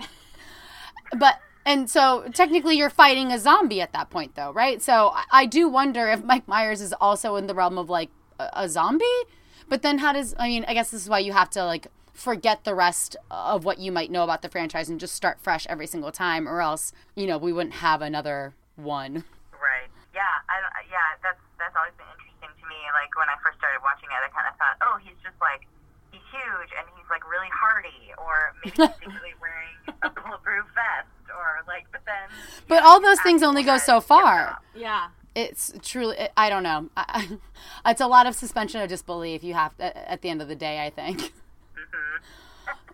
But Jamie Lee Curtis is the perfect segue into Scream Queens because er, earlier in the episode, Emily and I talked about I know what you did last summer and Scream 2. And They both have some very notable Scream Queens from the late 90s, like Jennifer Love Hewitt, Sarah Michelle Gellar, and Neve Campbell, obviously. Do you, and so I have one question. Do you have a favorite out of the three of them or another uh, 90s Scream Queen that we're possibly forgetting about? man, 90s Scream Queen. I, you know, it, it's hard to beat Neve Campbell in the, in the Scream franchise. She's pretty, she's pretty fantastic in those. But honestly, I think a, a true hero from that franchise I'd probably like even more is Courteney Cox. Gale, oh, right. Gale Weathers. Yeah. Yeah. She does save the day in her own way. She really does. Her bangs keep her from getting murdered in the third one. right. so I don't know. She's she's pretty solid. I think so. I think the funniest thing that all three of them have in common are like terrible 90s eyebrows, though. Like all, all of them. Uh, and all, that was the thing that stuck out the most to me when I was rewatching Scream and Scream 2 over the weekend. was just like, ah, why? Why did we do this to ourselves? Because the fashions are definitely back, but yeah, that's the one indicator. Oh, this is the real '90s, like not teenagers' decision to bring back '90s clothing in 2019. Yeah. Do they do they have a true dedication to bring the look back? Do they overpluck their eyebrows and then fill them in with a pencil? A wet and wild pencil. It has to be as cheap as possible because it has to look like as close to a crayon as humanly possible. Because that was like what that look was. Sarah Michelle Gellar's eyebrows in Scream 2 in particular, because there were some close ups where I was like, why did they let you do this to yourself? Yeah. Oh yeah. Do you think that there are any up and coming Scream Queens from any recent horror movies that you've seen that we should take note of? you know, I feel like horror these days really, really has moved away from the slasher type and and the tropes of like feeble women screaming and their tops falling off and stuff like that. So I think I think any scream queens that in that sense is going they're going to be seen in all of these remakes they're doing. However, the closest thing I always think of is definitely like the Ryan Murphy franchises, so American Yeah. Horror Story and Scream Queens, literally called Scream Queens. um, I feel like one one common actress thread in there is Emma Roberts. For sure. Yes. Although she doesn't tend to be the screamer, she tends to just be the bitch in all of it. Well, I know that you're finishing up Apocalypse right now, but she plays a completely different character in American Horror Story 1984, which is on right now. And I actually think this is hmm. one of the more fun installments that they've done in a long time where this is like what you wanted Roanoke to be without that like annoying late act twist where you're like, ugh, you just undid all of this fun shit that you were starting. 84 is staying in its universe without any like major wild twists so far, hopefully. It's only I think it's a shortened season. I forget how many episodes, but we're we're nearing the end and it's going to end before Thanksgiving, so that's all good. But she plays more of like a, a, traditional scream queen type in 84 where she does do a lot of screaming, but she's also the the final girl with, you know, some asterisks attached to that. I love it. That's wonderful. But she is typically like a bitchy girl. She I mean she was really bitchy in Scream Queens as Chantel. Uh, that She whole was great in that role. that whole episode where she made fun of Taylor Swift was very funny. That was brilliant. Uh, that yeah, I really enjoyed that show a lot, and Billie Lourd really got to like come to light in that. Mhm. And she was just yeah, she was fantastic, and I loved that Jamie Lee Curtis was in that show too. It was perfect for her. It felt very apropos. And I also really liked Lea Michele in it too. Yeah, yeah, I did too. Yeah, she was fantastic. Actually, there's a lot of really good performances in that show.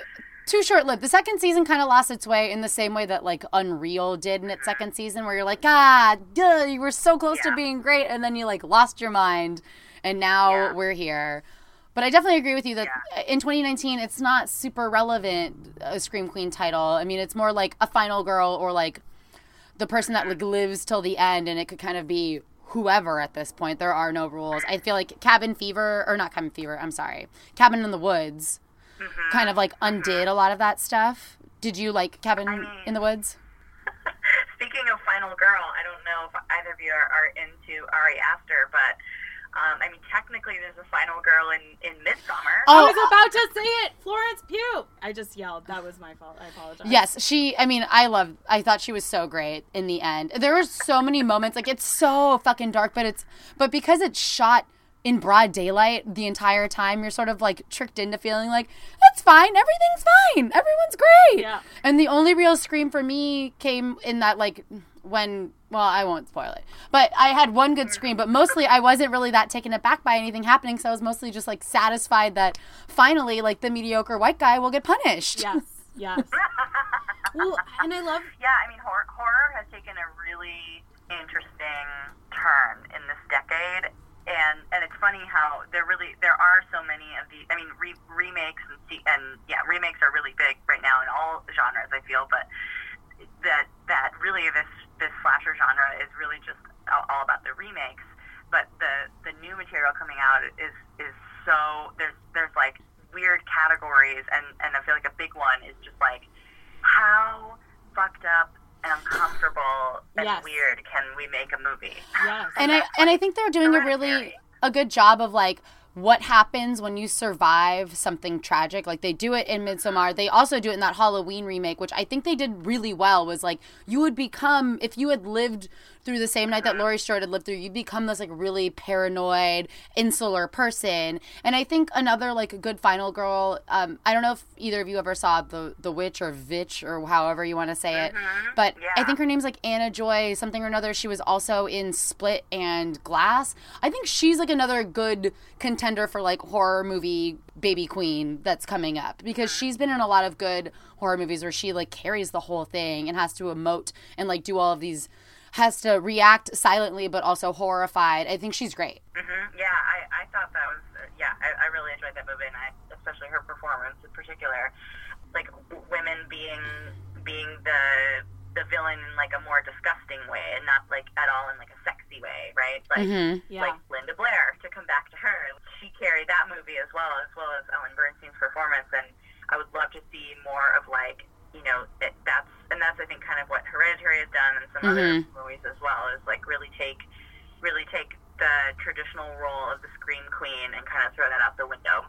Not that we don't love them, but But I think that this is sort of like moving into a more elevated phase where you have Toni Collette like possibly being nominated for an Oscar for being in what is ostensibly like a horror movie, and then same with Florence mm-hmm. Pugh, and it's this sort of like survive. It's more about like a meditation on like trauma and the effects on on women in particular and how that manifests itself, instead of it being a straight up like I stab you now and you die and you get thrown out of a second floor balcony. Yeah. which is great in its own right. And I think that Netflix is sort of like Yeah. cornering that like more original slasher movie market because they can kind of churn them out and they have a bunch of money. But I think that these some indie auteurs are like trying to do something a little bit different, and I'm glad that there's a little bit of everything. Not to mention, uh, what another thing that I've really liked about the the kind of shift in the last decade is that the heroine or the the main female protagonist in these horror films is no longer just an 18 year old girl. Like you have thrillers with 40 year old women, 50 year old women, like Sandra Bullock um, over what was that movie? Oh my god.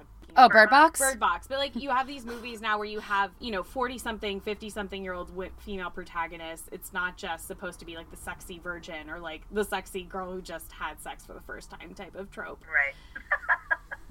Because that's really it. Like everyone's like, "Oh, it's a big difference. She had sex," but it's like, yeah, but it was just the first time, like five minutes ago.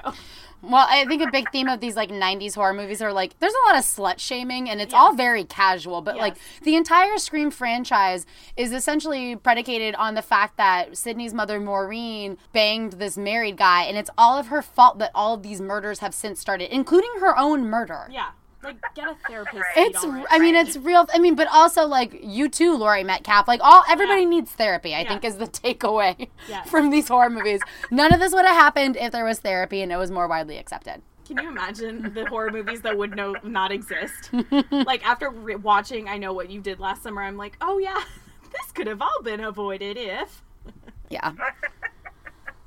Well, do you want to talk about sleepaway camp at all before we wrap up this delightful portion? Absolutely.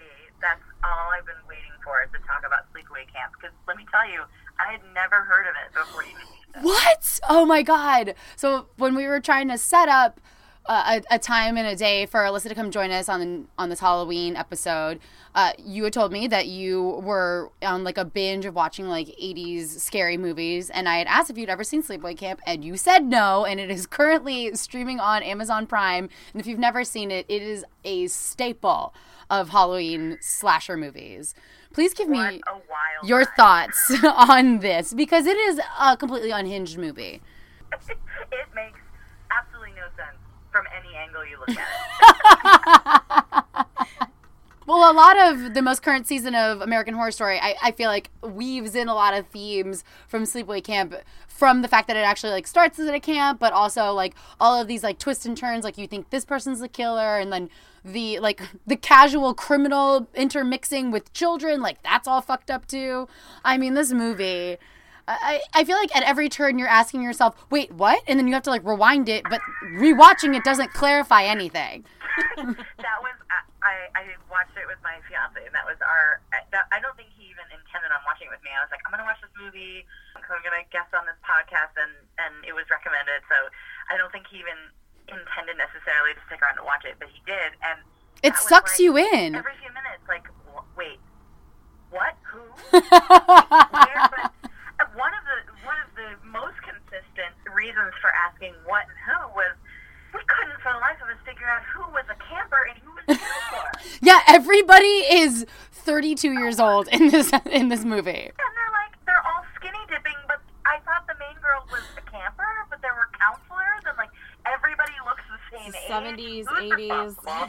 Yeah. What is happening? Everybody's dressed like Wet Hot American Summer. Like the shorts are too short, the sweatshirts are cropped. You're like, what is going on at this camp? And like some of the boys look like they're 11, and some of the boys look like they're 30. Puberty, something in the water there. Puberty hits in weird places. Uh, yeah, what what a ride! And then and then without giving too much away, like the few scenes that don't happen at the camp. Mm-hmm. Oh, right. The the pre essentially like the weird cold open that establishes everything. I was re- so I was, I was reading. I obviously went on the internet after finishing this movie. Naturally. Like, where, did this come Where from? else do you go after you see Sleepaway Camp?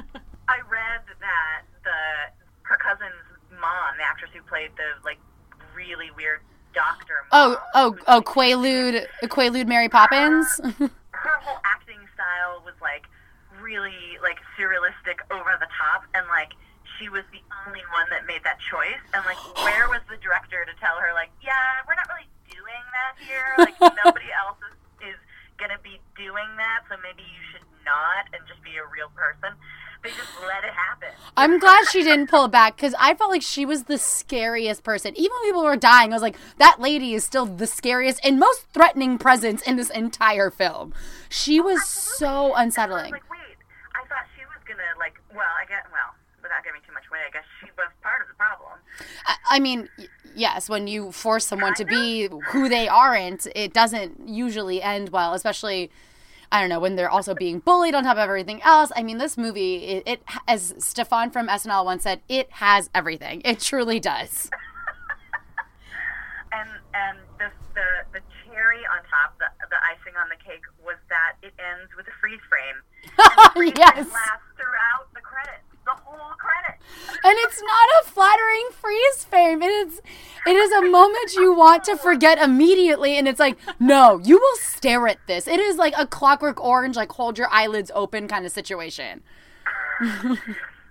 Oh God, and and obviously like there are there are elements to it, and sort of it, it's it's known I think in part it, uh, from what I read at least is because there's a big twist, and it would not hold up nowadays. No, it's insanely insensitive.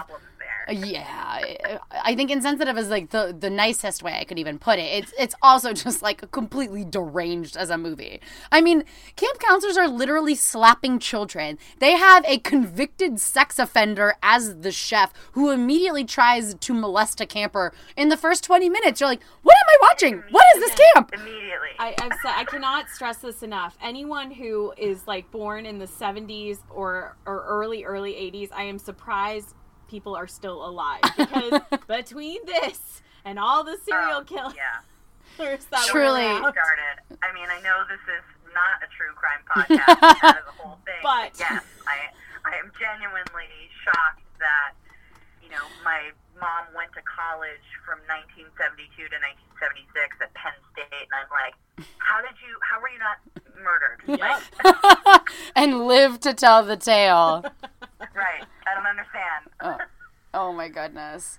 Well, Alyssa, this has been a delight. Thank you so much for you. joining us. My Please come back anytime. Is there anything before you go that you want to plug that is coming up of yours since you are a performer sometimes? Absolutely. Everybody should come who's local to the Bay Area to see um, Killing My Lobster's next show at Piano Fight uh, downtown. It's called Snowed In. It's a musical about San Francisco was under a snowstorm. And so that's opening the first weekend of December, first two weekends of December at Piano Fight. And then topical to this podcast, I am directing KML's first show of 2020, and it is Y2K. Yes. Woo! so got your butterfly clip ready and your lip smackers and your frosty eyeshadow. We have a giant bag of butterfly clips from from taking one photo. We have, Emily ordered like a hundred piece bag of butterfly clips. They don't come in smaller packages on Amazon. So please, for all of your butterfly clip needs. Please, yeah, holler, holler at us. I will. All right. Well, thanks again, Thank and you. have a spooky rest of your Halloween Absolutely. season. Spooky Halloween ladies. Catch you later. Bye. Bye. Thank you for joining us for an extra long, extra scary Halloween episode. If you liked what you heard today or liked any of our other episodes, which you should definitely go back and listen to season, the all of season 2 and the rest of season 1 because this is technically our penultimate episode That's right. before our finale next week, and then we're gonna take a break until 2020, the scariest time of them all. But we'll have a couple of mini episodes from Hallmark movies to 2010s retrospectives. You know we've got your back. But in the meantime, tell a friend or subscribe to us or download this podcast or leave a review because all of those things help other people find out about this lovely little ditty. You can also follow us on Facebook at the Old Millennials Pod. And on Instagram at the Old Millennials Pod. And then you can follow us individually on Twitter if you are so compelled. I am at Marg She Wrote. And I'm at Emily A. Beijing. And we hope you have a spooky Halloween. Bye. Bye. Ever catch yourself eating the same flavorless dinner three days in a row? Dreaming of something better? Well, HelloFresh is your guilt-free dream come true, baby. It's me, Keke Palmer. Let's wake up those taste buds with hot, juicy pecan-crusted chicken or garlic butter shrimp scampi. Mm. Hello Fresh. Stop dreaming of all the delicious possibilities and dig in at HelloFresh.com. Let's get this dinner party started. If you're looking for plump lips that last, you need to know about Juvederm lip fillers. With Juvederm Volbella XC and Juvederm Ultra XC, your lip look, whether it's subtle or bold, can last up to one full year with optimal treatment and no additional maintenance. Find a licensed specialist and see if it's right for you at juvederm.com today. That's J U V E D E R M.com. Add fullness to lips in adults over 21 with Juvederm Volbella XC or Juvederm Ultra XC. Do not use if you have severe allergies or a history of severe allergic reactions, or if you're allergic to lidocaine or the proteins used in Juvederm. Tell your doctor if you have a history of scarring or taking medicines that decrease the body's immune response or that can prolong bleeding. Common side effects include injection site redness, swelling, pain, tenderness, firmness, lumps, bumps, bruising, discoloration, or itching. As with all fillers, there's a rare risk of unintentional injection into a blood vessel, which can cause vision abnormalities, blindness, stroke, temporary scabs, or scarring. For full important safety information, visit juvederm.com. Even when we're on a budget, we still deserve nice things. Quince is a place to scoop up stunning high-end goods for 50 to 80% less than similar brands. They have buttery soft cashmere sweaters starting at $50, luxurious Italian leather bags, and so much more. Plus, Quince only works with factories that use safe, ethical, and responsible manufacturing. Get the high-end goods you'll love without the high price tag with Quince. Go to quince.com slash style for free shipping and 365-day returns.